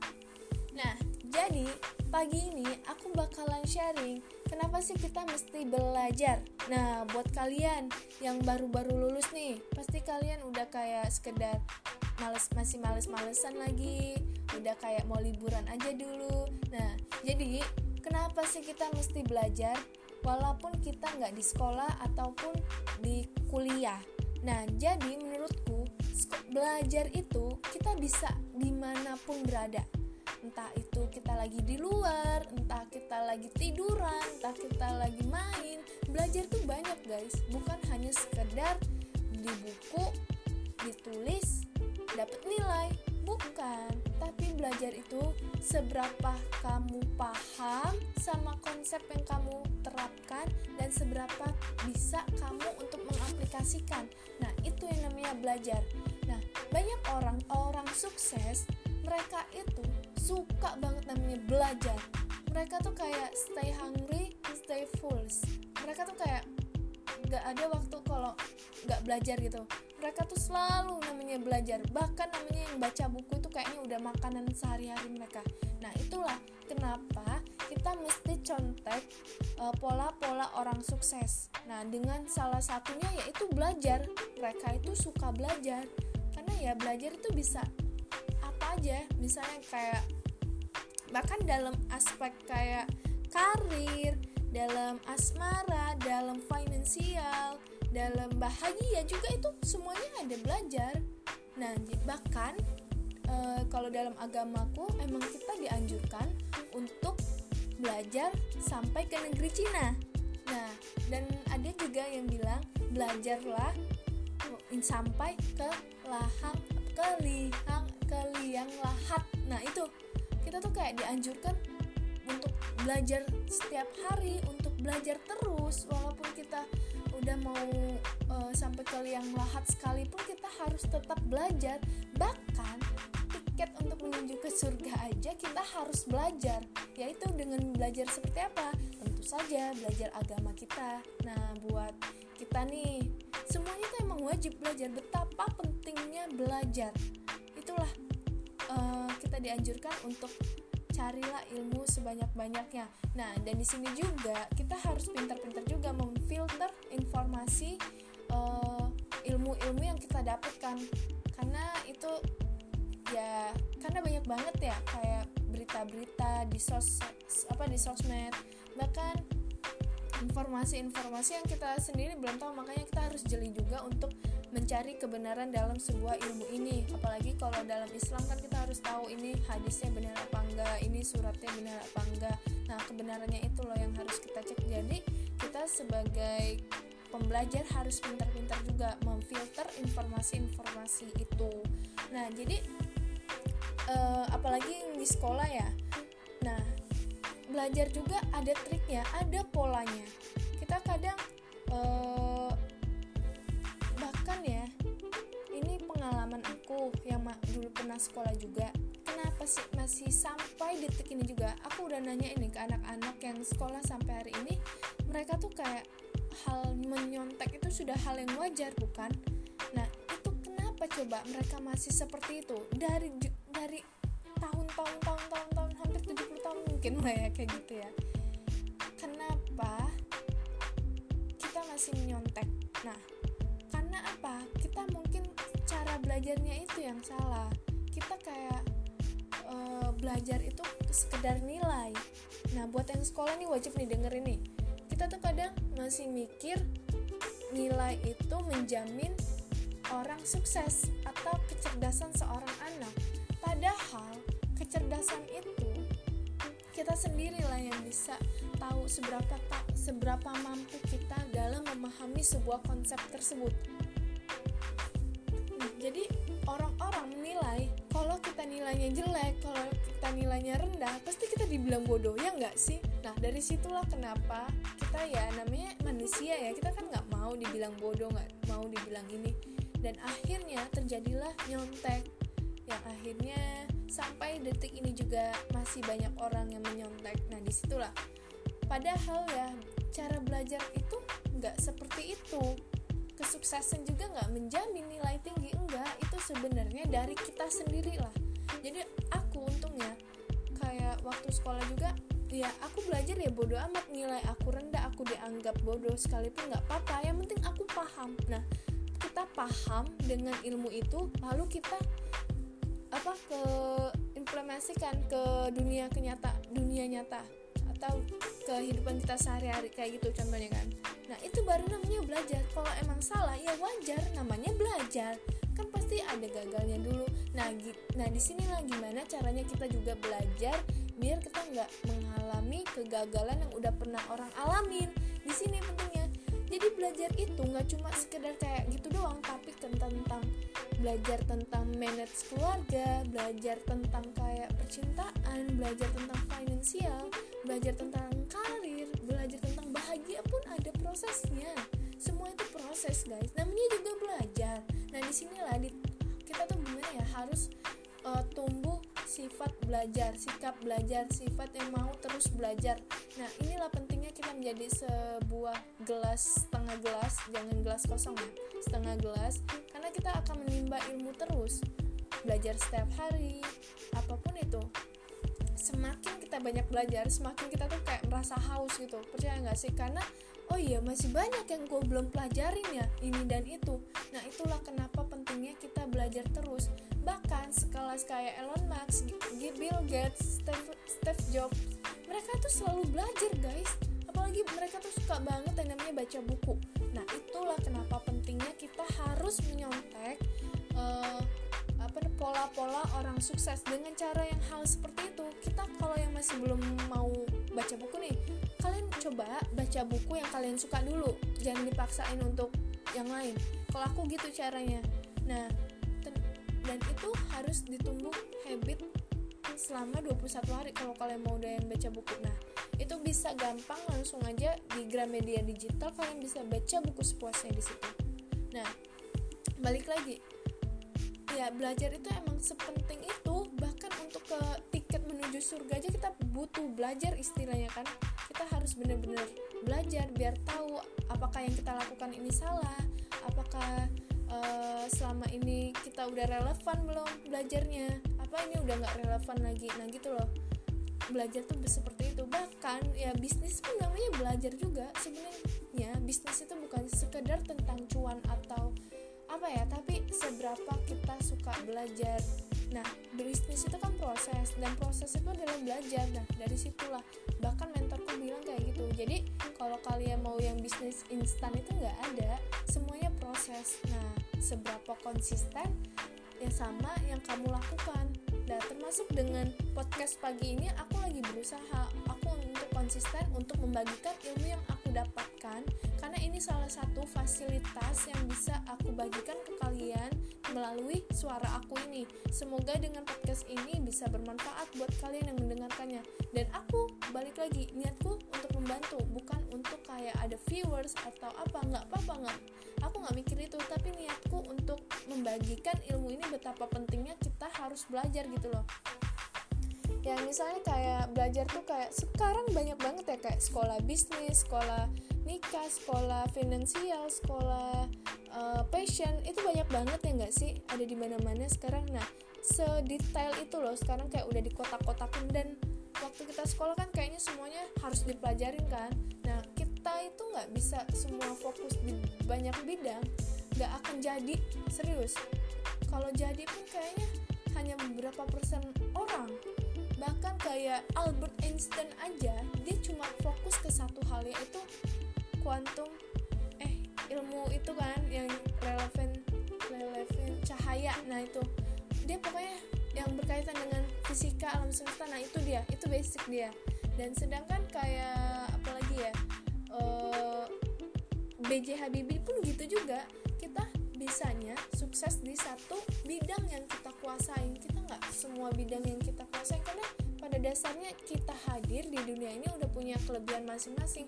Dan inilah yang kenapa kita tuh punya keunikannya masing-masing dan bisa saling bantu membantu karena kita punya potensi yang ada di dalam diri kita sendiri ini berbeda dengan yang lainnya. Nah di sinilah kenapa manusia itu unik menurutku ya. Nah jadi sekali lagi ya uh, buat kalian yang masih males-malesan belajar buat kalian yang masih nganggap belajar itu cuma karena nilai oke okay, please kalian harus open minded karena belajar itu tentang gimana cara kita grow untuk upgrade diri kita menjadi lebih baik lagi. Dan sering aku bilang hidup ini pilihan.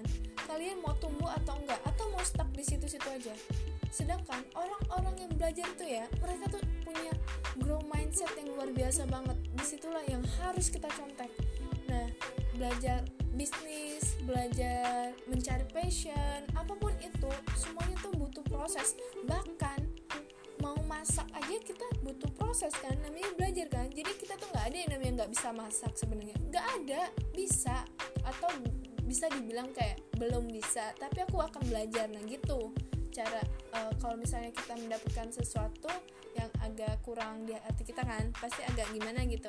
Kayak MTK nih aku nggak bisa MTK oke. Okay. please ngomongnya jangan aku nggak bisa MTK tapi aku belum bisa matematika. Jujur aku juga dulu itu bener-bener kayak nggak suka sama belajar matematika. Jadi setiap pelajar matematika aku tidur. Bener-bener tidur. Jadi aku tuh ya ya seperti biasa aku kalau udah belajar itu aku udah memundurkan diri aku pindah ke kursi paling belakang dan aku benar-benar tidur karena aku nggak ini. Tapi sekalinya aku memutuskan untuk belajar aku bisa. Nah oh iya berarti gue bisa ya selama ini. Nah itu loh penting juga belajar matematika tapi kita tergantung diri kita sendiri ya. Kalau aku emang aku akan mempelajari nih gimana sih letak sulitnya gini-gini. Nah kalau nggak cari tahu gimana cara kita belajar. Nah itu penting banget. Kita ya oke okay, kita belajar bisa. Nah kadang ada tipe-tipenya loh untuk belajar itu gimana. Ada yang visual auditory ada yang kinestik ya kayak gitulah. Pokoknya yang kalau belajar tuh harus goyang-goyang dulu. Kalau belajar tuh harus lihat intens banget. Kalau belajar tuh hanya lewat kuping aja udah bisa. Cuma mendengarkan aja dia udah bisa. Dan ada tiga pola langsung itu nah kamu tipe yang mana? Kamu mungkin bisa cek aja di Yot manual. Di situ ada cara tentang kayak cara mencari passion cara uh, kamu tes kepribadian. Nah di situ sih pentingnya dulu aku waktu sekolah sih suka cek kayak gitu. Semoga podcast pagi ini kalian bisa tetap belajar di mana pun berada ya guys. Karena belajar itu banyak banget. Bahkan hal-hal kecil sepele sekalipun kita harus belajar. Nah semoga podcast pagi ini bisa membantu untuk kalian ya. See you later thank you.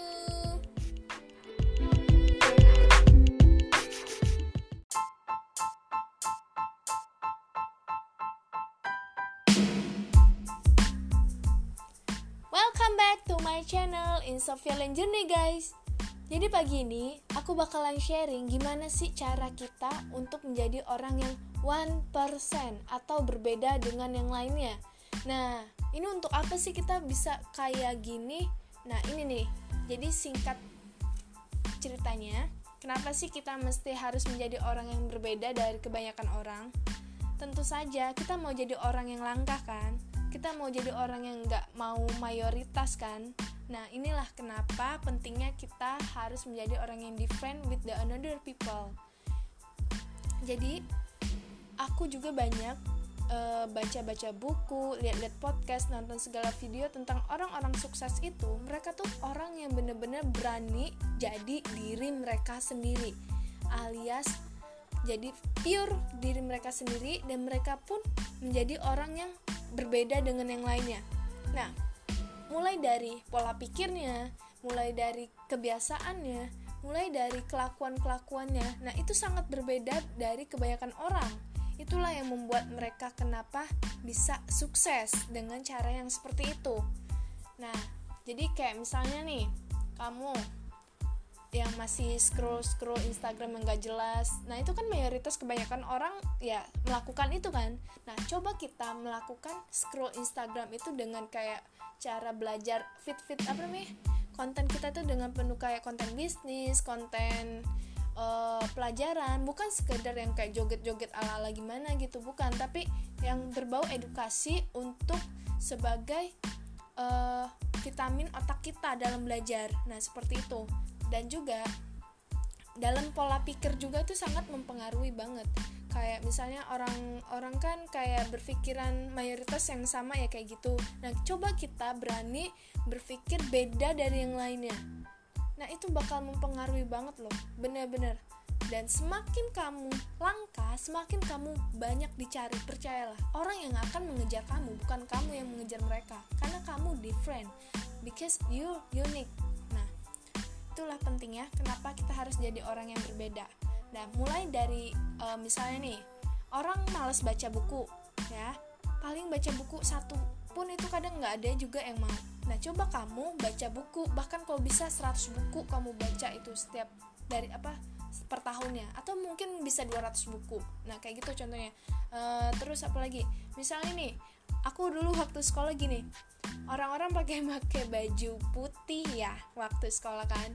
Aku pakai yang berani apa aku pakai baju yang beda dari yang lainnya. Dan otomatis aku disorotin dong. Nah kayak gitu contohnya. Jadi kita tuh kayak gampang juga dikenal. Itu cara trik aku ya kalau gampang diingat. Nah kayak gitu. Melakukan hal-hal yang nggak dilakukan banyak orang gitu loh.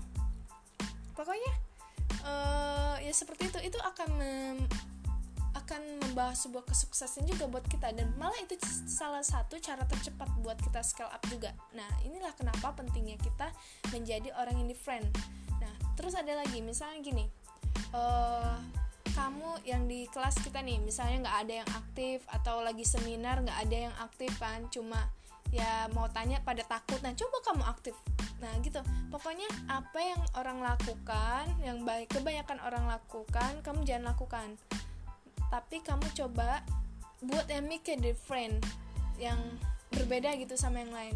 Kalau misalnya orang pada jam 3 tidur kamu bangun orang jam segini main coba kamu belajar. Nah gitu. Contoh hal-hal kecil yang itu sangat berpengaruh besar buat kesuksesan kamu di ke depannya. Itu loh habit yang harus kita tanamkan. Ya emang benar menjadi di, berbeda dari orang lain itu sangat-sangat gimana ya? Kamu bakal dijauhin yes benar. Aku merasa kayak gitu. Jadi waktu kerja juga. Nah aku bener-bener ngerasa kayak beda sendiri. Ya karena mungkin dari pola pikir aku dari ini ya aku bukannya menyombongkan tapi aku bahkan aku bahkan sampai kayak mengira apakah aku bodoh ya? Kok orang-orang ini eh, nggak uh, ngerti ya? Mereka kok bahasa yang lain gitu kayak nggak sefrekuensi gitu. Nah jadi aku tuh kayak merasa aku yang bodoh jadinya. Nah tapi padahal kita nggak bodoh guys. Bener. Kita mungkin salah tempat atau salah lingkungan nah ketika kita di tempat yang benar kita nggak jadi bodoh tapi kita kayak merasa oh ternyata gue berharga ya wah ternyata gue pinter ya. Kayak gitu loh. Nah itulah kita harus cari environment yang benar-benar mendukung impian kita. Kalau enggak kita bakalan kayak ngejat sama diri kita sendiri. Kan kasihan diri kita sendiri loh. Kasihan banget masa kamu mau termakan omongan sama orang-orang yang belum tahu tentang kamu itu siapa dan kamu termakan gitu? Kan kasihan yang tahu kamu itu kamu jadi kamu nggak berhak gitu.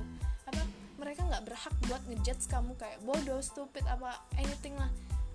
Nah itu loh aku juga pernah ngerasain kayak orang yang bodoh uh, dibilang ini dan itu. Pokoknya hal-hal negatif itu bikin toksik parah dan bisa kayak aku tuh kayak hampir mau membenci diri aku sendiri. Itulah ya kenapa kita tuh harus ya iman kita untungnya ya. Mungkin aku bisa depresi waktu itu juga.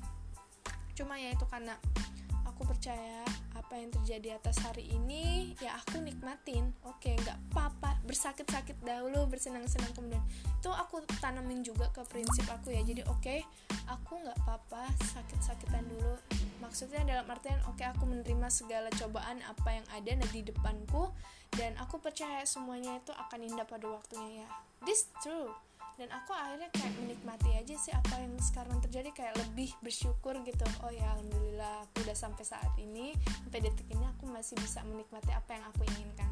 Nah hidup itu seperti itu sih menurutku ya. Ketika kita uh, udah di fase kayak lebih bersyukur gitu walaupun ada cobaan apa pun ya udah nikmatin aja telan-telan mentah-mentah sekalipun. Nah itu kayak nikmat banget rasa sakit jadi enak. Nah kayak gitu tuh kayak gitu aku kayak gitu. Kayak capek jadi enak lelah jadi enak nangis pun enak juga karena bersyukur bersyukur. Nah itu poinnya. Kalau kamu udah di tahap itu udah enak banget pasti keajaiban bakalan datang dengan cepat percaya sama aku. Aku ngomong kayak gini karena aku udah ngalamin dan ini juga pengalaman dari orang-orang yang ada di pagar kehidup kehidupan kemarin kita sharing-sharing juga waktu itu kan. Nah mereka sampai di tahap kayak gitu itu udah keren banget guys. Nah itulah kenapa permasalahan yang ada di dunia ini akan kelar kalau kita bersyukur. Itulah kenapa agama kita mengajarkan untuk bersyukur. Nah yaitu yang pernah aku jelaskan teknik bersyukur itu banyak macamnya. Ada caranya bukan sekedar kamu ngucap alhamdulillah udah tapi kamu nggak resapin dalam-dalam ke hati kamu jiwa raga kamu ini. Tapi kamu benar-benar harus merenungin apa sih yang kamu syukurin kenapa kamu bersyukur. Nah itulah intinya mungkin topik pagi ini hanya itu saja. Jadi yuk coba berani jadi diri sendiri dan berani berbeda dengan yang lainnya oke? Okay? aku tunggu loh cerita dari kalian. Oke okay, siap. Thank you. Next time. See you later guys. Salam sukses. Dahsyat. Bye bye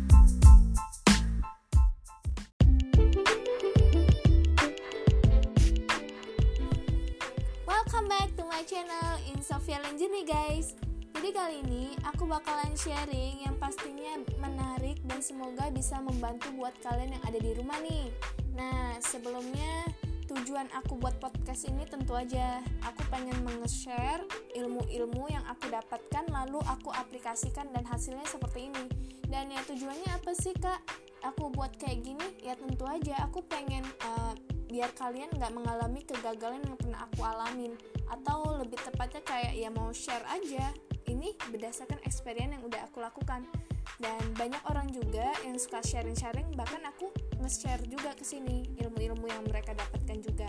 Nah itulah pentingnya kenapa kita nggak cuma mengandalkan belajar dari pengalaman pribadi tapi belajar dari pengalaman orang lain juga. Itu penting nah itu sebagai orang pembelajar ya seperti itu untuk menetralisirkan kalau misalnya kita kalau bisa jangan mengalami kegagalan yang udah pernah orang alami nah di situlah pentingnya oke jadi aku harap buat kalian yang lagi di rumah ini hari Jumat ya jadi kita doa-doa yang bagus semoga kalian yang lagi dengerin podcast ini selalu sehat selalu bahagia dimurahkan rezekinya panjang umur dan selalu tetap bersyukur apa pun yang terjadi nikmatin ya guys oke okay? Jadi kali ini aku bakalan sharing tentang bertanggung jawab. Itu sangat menentukan kesuksesan seseorang. Nah jadi sebenarnya ya sikap-sikap orang sukses itu ada ada polanya ada uh, kita tuh belajar sambil menyontek kayak dari kepribadiannya dari behaviornya pokoknya ya tingkah lakunya itu sih yang bener yang kita contek ya sehari harinya nah karena itu akan habitnya itu loh yang akan mempengaruhi di masa depan nanti. Dari buku, dari podcast yang didengar, dari video yang ditonton, dari musik yang didengar itu bakal mempengaruhi dan obrolan-obrolan pun akan mempengaruhi. Dan dengan siapa juga kamu bergaul itu akan menentukan kamu di masa depan nanti. Itulah kenapa kita harus pintar-pintar milih kondisi yang untuk bikin kita grow. Bukan hanya stuck atau uh, di zona nyaman saja tapi kita perlu untuk yang namanya selalu grow mindset. Nah itu sih pentingnya kita harus belajar setiap hari kaizen everyday. Itu is very important ya because we are learning never stop learning. Ya karena dunia ini menurutku begitu cepat berubahnya. Kalau kita nggak pintar-pintar menyesuaikan kita akan tertinggal. Nah itulah kenapa kita di sini harus terus belajar. Nah inilah belajar inilah yang penting untuk cara scale up kita meraih impian kita dengan cepat. Nah itu. Oke jadi balik lagi ke topik uh, bertanggung jawab 100% terhadap diri kita sendiri. Itu salah satu uh, sifat yang orang sukses miliki. Dan banyak banget yang aku perhatiin ya. Bahkan untuk aku diri sendiri juga emang aku perhatiin. Ya seperti itu. Mereka itu orang yang bertanggung jawab atas dirinya sendiri. Jadi semisalnya nih kalian ngambil suatu keputusan ya kalian harus terima sama konsekuensi yang kalian pilih. Mau nggak mau suka nggak suka kalian harus tetap bertanggung jawab. Nah itu loh mental leader juga seperti itu. Kita harus bertanggung jawab. Kalau kita nggak bertanggung jawab sama diri kita sendiri gimana mau bertanggung jawab sama yang lain bukan? Oke itu balik lagi ke diri kita sendiri dulu ya. Sebelum untuk membahas kita bertanggung jawab untuk sesama orang negara dan lainnya. Balik lagi. Misalnya misalnya nih kalian nih yang masih sekolah aku tanya kalian bertanggung jawab nggak tuh waktu kalian milih jurusan IPA atau IPS kalian uh, bertanggung jawab nggak dengan PR yang kalian selesain atau kalian masih eh, nggak uh, nggak mau ngerjain nah itu salah satu akan menimbulkan karakter kita. Nah menurutku ya sekolah itu sebenarnya memang ilmunya itu memang kita kadang akan lupa sama materi-materinya. Tapi yang aku perhatiin dari sekolah itu menerapkan karakternya itu nah kita selama di sekolah ini kita udah oke okay, belum sih? Udah bertanggung jawab belum sih dengan pilihan yang kita ambil? Misalnya kayak kamu ngambil jurusan IPA atau IPS nah kamu benar-benar oke okay nggak sih dengan jurusan yang kamu ambil? Kamu harus terima gitu. Suka nggak suka senang nggak senang gitu lah intinya. Nah kayak masalah urusan uh, sekolah kamu kamu bertanggung jawab nggak? Kayak bayar SPP itu. Nah kita tuh harus bener-bener jangan memanjakan apa namanya kadang kita tuh suka manja ya sama orang tua kita apa apa minta diurusin apa apa minta di nah coba kita itu ngelatih mental kita itu untuk kita yang ngurusin apa segala semuanya itu kita kayak ngambil keputusan juga. Bahkan orang nih aku kasih kayak uh, apa bukan prihatin sih cuma ya kasihan aja mereka nggak punya kebebasan untuk memilih kayak dalam memilih jurusan untuk kuliah pun banyak ini teman-teman aku yang curhat sama aku kayak galau dia karena uh, galaunya tuh gini dia tuh pengen jurusan bahasa Inggris tapi orang tuanya nyuruh matematika. Nah itu kan kayak bertolak belakang sedangkan dia tuh sangat nggak suka gitu tapi orang tuanya pengen nyuruh itu. Nah itulah kenapa kita kayak nggak punya kebebasan dalam memilih. Itu kayak nggak freedom banget. Padahal kita tuh harus bertanggung jawab dengan apa yang kita pilih. Nah inilah pentingnya sifat tanggung jawab.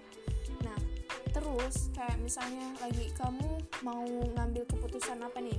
Uh, bekerja di tempat yang kamu inginkan. Oke okay.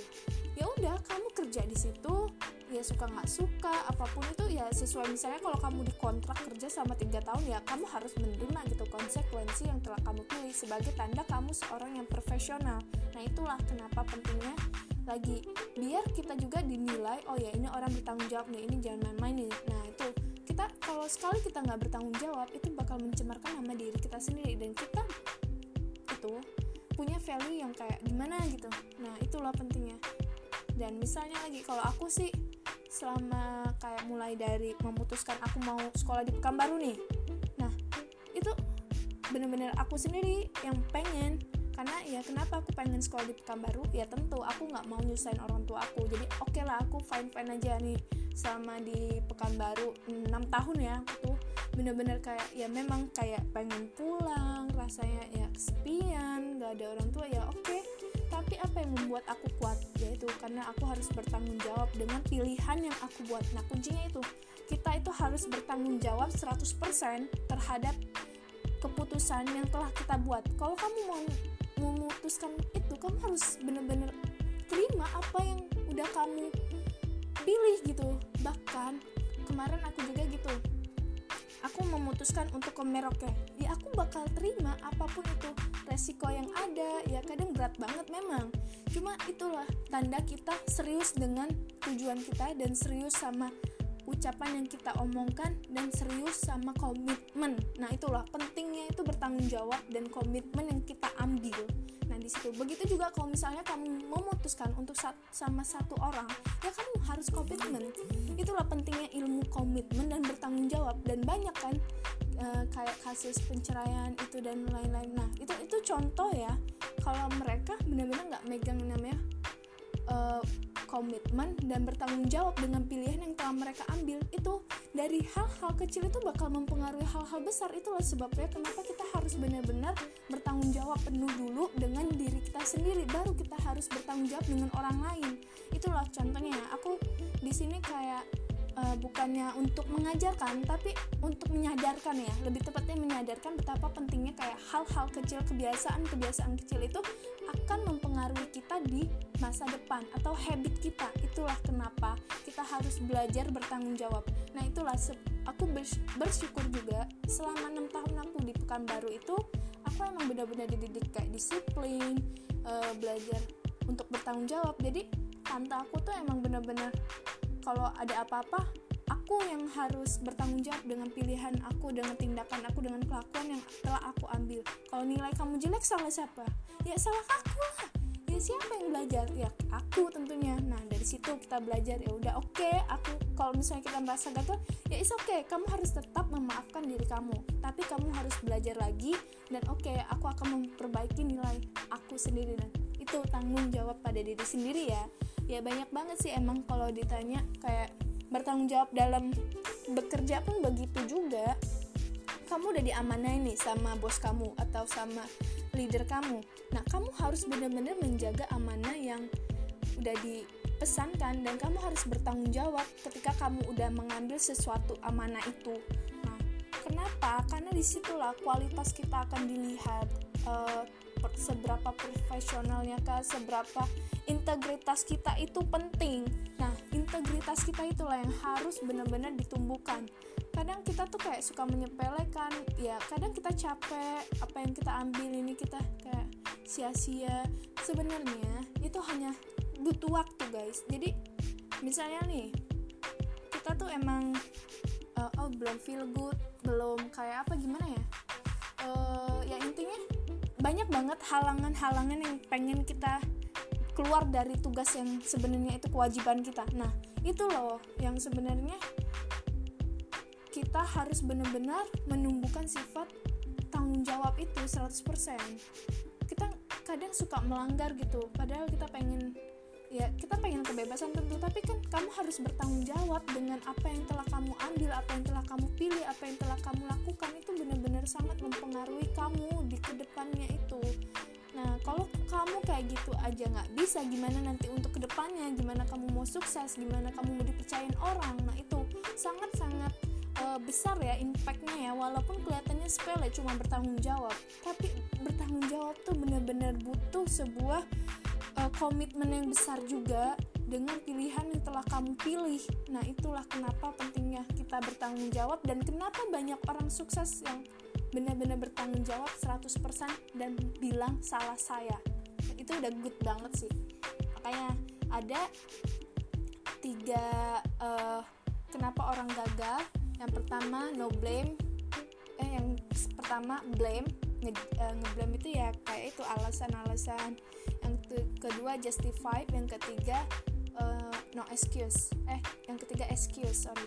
Nah jadi inilah ada itu di buku Uteng Desen juga waringin ada juga itu dibahas. Nah itulah kenapa kita mesti ya dari hal-hal kecil aja dulu ya kayak bertanggung jawab misalnya kayak kamu ini contoh kecil aja nih ya sehari-hari ya misalnya kayak nyuci piring nih habis makan ya kamu cuci piring dong. Jangan kayak geletakin kita kayak meninggalkan sebuah kewajiban kita sebagai anak atau apa ya ya tanpa disuruh loh. Nah itulah awareness itu harus penting harus kita sendiri kesadaran itulah yang penting itu sih. Dari hal-hal kecil lah pokoknya kalau emang kita ini. Karena itu akan mempengaruhi hal-hal besar pula. Nah untuk menentukan siapa kamu di masa depan nanti.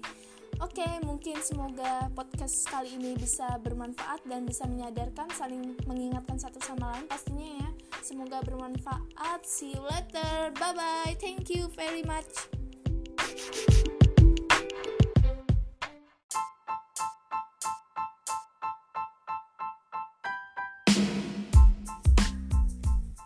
Welcome to my channel Insofilen Journey guys. Nah jadi kali ini aku bakalan sharing tentang buku yang aku baca. Yang pertama buku The Power Kedua buku The Magic Ketiga buku The Secret Yang keempat buku karya Nasrullah yang judulnya Magnet Rezeki Dan yang terakhir buku The Unless The Power Within karyanya Anthony Robbins. Nah, jadi kali ini aku bakalan mau mengkombinasikan ini ilmu berdasarkan sains dengan ilmu yang ada di Al-Quran sesuai dengan ajaran kita yang terutama muslim. Nah jadi uh, mungkin aku apa pola sukses secara non teknis ya yang nggak terlihat. Tapi kita bisa uh, mengcreate-nya. Nah dengan cara apa jadi uh, kita harus percaya kalau dunia ini ada dunia kuantum. Dunia kuantum itu energi. Nah di mana kita satu terhubung dengan seluruh alam semesta gitu.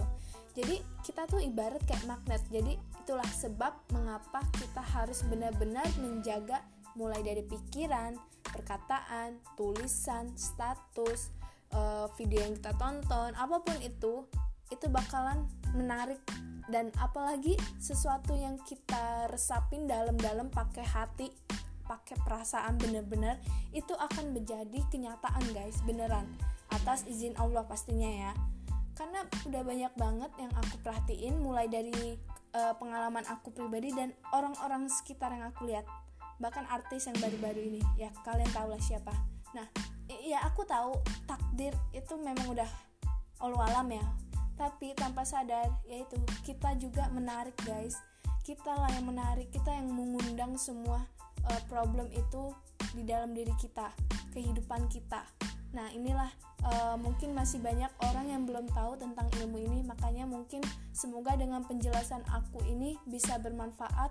Dan semoga kalian yang udah mendengarkan uh, podcastku ini kalian lebih berhati-hati untuk menjaga perkataan uh, tulisan terus sama video yang kalian tonton dan status kalian itu bakal mengaruh banget. Dan lagu-lagu juga. Nah itu lagu-lagu tuh sering. Kenapa? Lagu-lagu tuh cepet banget kenyataannya. Banyak banget yang terjadi. Karena apa? Karena dia bener-bener pakai perasaan. Sesuatu yang emang udah pakai perasaan itu cepet banget itu tercapainya. Beneran deh. Nah itulah kenapa aku kombinasikan lagi ini ke teori Anthony Robbins. Uh, apa gerakan mengubah perasaan. Nah dengan cara apa sih kalau kita mau buat perasaan yang tadinya negatif menjadi positif? Nah itu dengan gerakan. Misalnya kalau kita sedih coba kita lebih kayak lompat-lompat atau buat energi kita tuh lebih banyak gerak gitu. Uh, tubuh kita tuh harus banyakin gerak. Nah kayak gitu contohnya. Nah terus uh, kalau dalam ajaran kita kan uh, kita benar-benar harus berprasangka baik kepada Allah ya kan? Nah kayak gitu juga konsepnya jadi itu kenapa penting banget kita harus berpikir positif. Kan kita menjaga pikiran kita perkataan kita tindakan kita semuanya itu harus dijaga banget. Karena kita itu magnet guys. Jadi kita yang menarik segala sesuatu tuh yang hadir di dalam diri kita.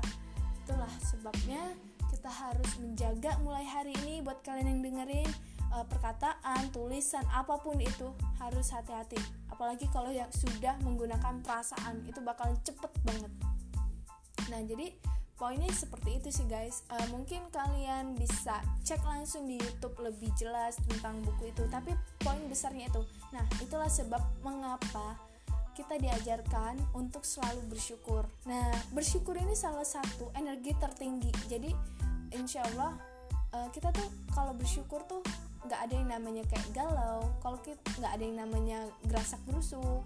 Kita kalau masih gerasak gerusuk, masih takut, masih ngotot, masih ngoyo, berarti kita bersyukurnya belum benar tapi kalau kita udah yang namanya bersyukur ya bener insya Allah kayak miracle happen tuh banyak banget terjadi seriusan deh aku tuh kayak udah nyoba kayak puncaknya bersyukur tuh kayak udah bener-bener kayak nikmat banget kayak mulai dari bangun tidur sampai kayak udah selesai gitu kan.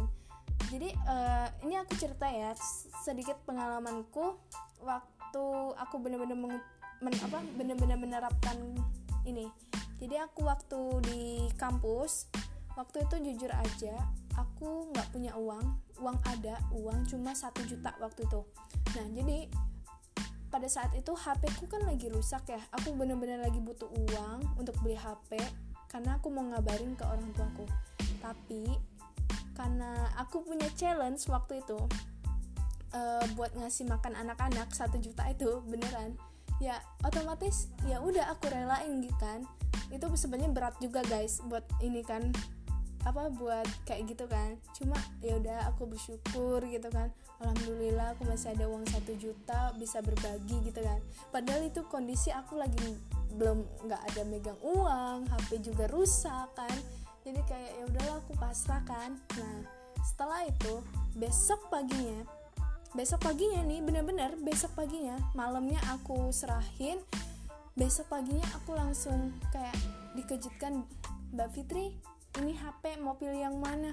Kayak ya Allah kayak aku tuh seneng banget alhamdulillah banget. Karena aku bener-bener butuh kan terutama untuk uh, jualanku sama untuk ngabarin orang tua aku kan. Aku mau mau dapet apa dapet income dari mana sama di kampus. Jujur aku nggak minta sama uang apa nggak minta uang sama orang tuaku selama di kampus. Aku bener-bener memainkan uh, sesuai rules yang mentorku bilang. Jangan sampai minta dikirimin uang sama orang tua. Nah dari situ aku benar-benar berusaha mandiri banget kan guys. Jadi uh, kayak gitu contohnya ya. Contohnya kayak gitu. Langsung besok ya guys. Bayangin aja aku benar-benar nggak ada HP mau duit juga nggak ini. Tapi ya itu kita berprasangka baik terus kita pasrahin nah ikhlas. Nah ikhlas. Nah ini ilmunya apa ya udah di level lain lah mungkin. Nah ikhlas ya udah ikhlas. Ikhlas tuh tetap kayak menerima bersyukur kita memberikan. Nah jadi kayak energinya tuh enak banget guys. Walaupun ya udahlah gitu lah ya udah. Nah terus ada lagi nih satu lagi. Ini yang lucunya gini sih. Uh, aku aku aduh ya jadi aku singkat cerita aku kayak udah pasrah nih sama seseorang nih kayak kayak nggak mungkin gitu dia jauh aku jauh kan. Dan aku tahu dia juga punya ambisi yang besar buat uh, itu kayaknya nggak mungkin kalau aku sama dia ketemu kan. Ternyata dalam waktu tiga hari itu aku benar-benar dipertemukan lagi guys. Dia itu ya ampun kayak wah aku nggak ngerti ini siapa yang narik aku atau dia ya. Jadi kayak kayak gitu contohnya. Kalau energi kita udah gede tuh apalagi udah yang namanya udah di tingkat ikhlas. Wah itu gede banget guys. Beneran deh. Seriusan. Bahkan aku ngomong kayak gini ada energinya nih nyampe nih pasti sama kalian. Karena kalian ikut ngerasain apa yang aku rasakan gitu loh Nah itulah kenapa ada yang ngomong sekedar ngomong, ada yang ngomong pakai emang bener-bener menghayati pakai perasaan kayak gini contohnya nih. Coba deh tes, enak gak dengerin suara aku kayak gini? Nah nanti kalian bisa chat ya sama aku ya. aku pengen tahu ngebuktiin apa benar perkataan aku ini kalau sesuatu yang pakai perasaan itu bakalan jadi jadi misalnya itu dalam artian emang enak gitu nyentuh gitu kena gitu nah kayak gitu contohnya nah jadi uh, itu sih selain kita memang bisa menarik apa pun kita emang banyakin bersyukur dan kita juga harus ikhlas. Bahagia tuh sebenarnya bukan kita hahaha aja bukan. Kita yang menciptakan dan kita selalu menerima apa pun yang terjadi gitu. Yang Allah berikan kepada kita yang Tuhan berikan kepada kita entah itu rasa uh, senang sedih uh, takut apa pun itu itu sebenarnya sebuah nikmat. Tanpa adanya rasa-rasa kayak gitu kita nggak akan pernah tahu apa yang namanya rasanya bahagia apa yang namanya rasanya patah hati nah jadi uh, bahkan untuk jatuh cinta aja kayaknya kamu harus berterima kasih terutama aku pribadi ya. Aku kayak bersyukur banget oh ya aku suka gitu sama seseorang nih. Oh ya alhamdulillah aku akhirnya punya perasaan gitu. Ya aku tahu gitu rasanya oh begini ya rasanya jatuh cinta gitu kan. Oh begini ya rasanya patah hati. Nah jadi kita tuh butuh hal-hal seperti itu sebenarnya untuk mengetahui rasanya bahagianya itu seperti apa gitu guys. Coba deh kalian dengerin ya. Dan pastikan kalian harus praktek oke? Okay? aku tunggu cerita kalian. See you. Semoga bermanfaat podcast kali ini. Bye bye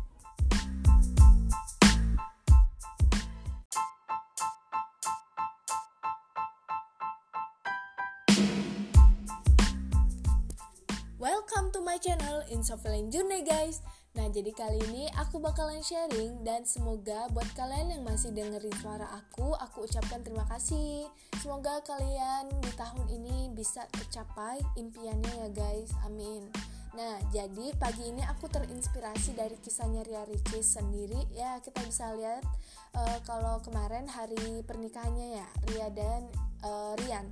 Nah, jadi uh, aku kaitkan ini dengan ilmu focus on yourself and believe your dreams. Nah, jadi uh, inilah kenapa kita penting banget untuk terus upgrade diri kita, scale up diri kita untuk menjadi lebih baik lagi, menjadi versi terbaik yang kita inginkan di masa depan.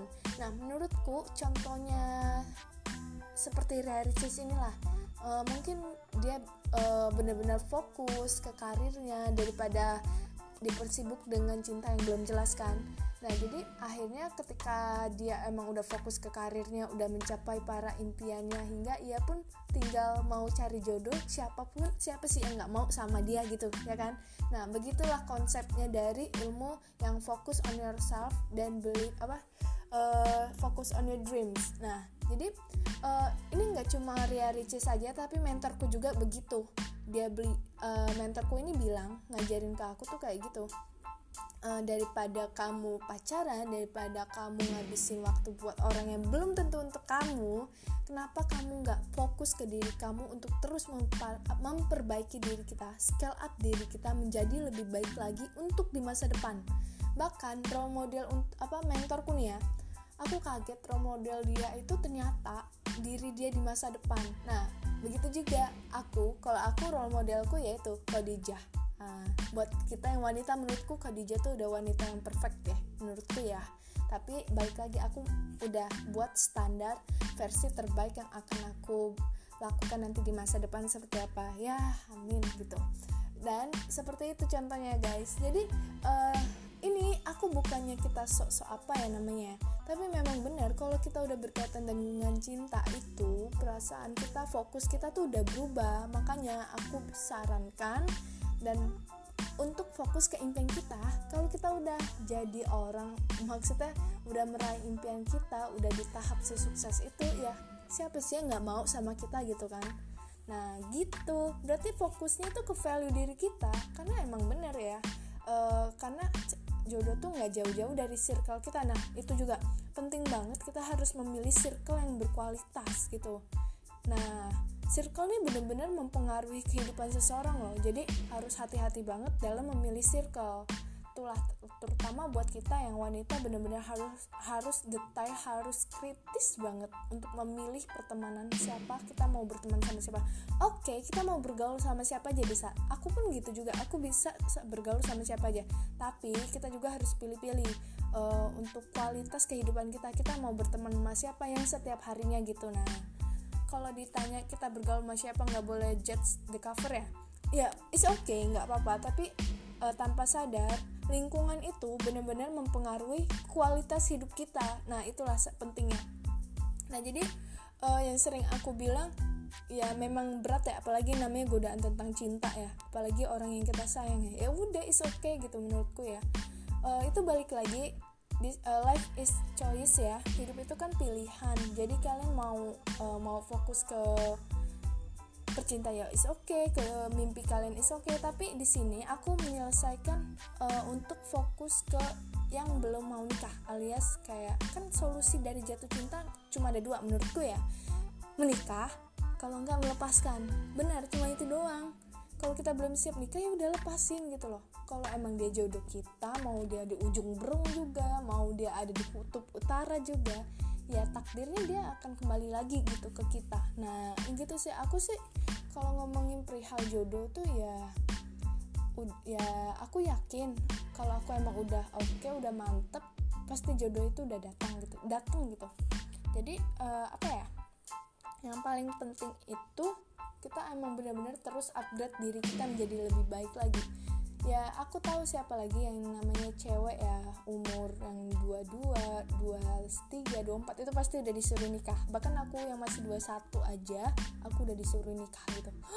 Kayak udah jadi julitan tetangga tuh guys. Nah tapi paling penting uh, kita nikah bukan karena kita malu bukan karena tetangga apalagi yang namanya paksa tapi itu pure dari hati lo emang kalau lo udah siap ya udah gas gitu. Jadi aku tuh bener-bener konsepin untuk nikah tuh kayak gitu sesimpel itu ya. Kalau emang aku butuh ya udah aku gas. Kalau emang belum ya udah. Tapi balik lagi kita tetap berikhtiar ya guys untuk mencari pasangan kita di masa depan. Karena emang pasangan kita itu akan menentukan masa depan kita juga.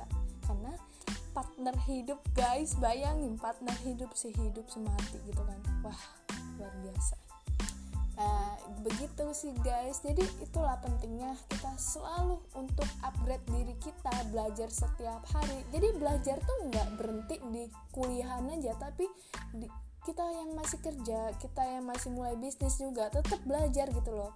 Karena menurutku hidup ini uh, bakalan mudah kalau kita tahu ilmunya. Karena semuanya ada ilmunya. Nah semakin kita berilmu tuh kita semakin banyak yang nggak kita tahu ternyata. Bukannya kita makin pintar makin banyak yang masih belum tahu gitu loh. Makanya aku ngerasa kayak ilmuku belum apa-apa gitu tapi aku mau nge-share gitu loh karena apa yang aku bagikan ilmu itu akan aku dapatkan lagi ilmu yang baru. Nah itu hukum alam tuh bener-bener berlaku gitu. Kalau dalam hukum fisikanya F aksi sama dengan F reaksi. Nah kayak gitu contohnya guys. Mungkin kita selama di sekolah nggak tahu ya cara mengaplikasikan ilmu ini untuk apa tapi ketika di kehidupan sehari-hari kita bisa menggunakan rumus-rumus yang ada di fisika matematika dan apa apa pun itu. Nah uh, jadi ya udah kalau kita belajar ini ya udah. Kita memang nggak tahu ilmu ini untuk apa tapi untuk ke depannya. Begitu juga dengan ilmu fokus on yourself nih. Ya mungkin saat ini kita emang belum jadi apa-apa. Mungkin kita belum menemukan jodoh kita tapi ke depannya nanti kita bisa lihat tiga tahun, 4 tahun, 5 tahun ke depan kita akan seperti apa. Kalau kita memang benar-benar fokus untuk memperbaiki diri kita di hari ini juga. Now kuncinya tuh sekarang. Bukan nanti, bukan besok, bukan 5 menit bukan, tapi hari ini sekarang, sekarang, sekarang. Nah jadi kunci action itu aku pernah diajarin sama mentorku juga nih guys. Jadi kalian tuh harus uh, ngucapin kata action kayak gini contohnya action action action action action action action itu selama satu jam beneran aku jadi aku merasakan itu masuk ke alam bawah sadarku jadi aku tuh kalau apa apa tuh langsung gas nggak pakai mikir langsung gas gitu. Mikir dikit ya mikir tapi nggak kebanyakan sampai detail tapi aku aku langsung berani gitu ngambil resikonya dah begitu juga itu aku waktu event ya waktu eventnya itu ya tuh action action action sampai satu jam. Bayangin guys aku ngomong action selama satu jam itu gila. Mulut gue itu udah kayak apa ya? Ya kalian cobain aja. Tapi emang itu worth it banget sih untuk sejauh ini yang aku praktekin. Nah semoga kali ini podcastnya bisa bermanfaat. Dan pastinya kalian harus praktekin juga ya guys. Karena percuma ya kita punya ilmu yang bagus buku yang keren. Tapi kalau kita nggak praktek hasilnya nihil oke? okay? Semoga kalian yang dengerin bisa terinspirasi. Oke, okay? see you.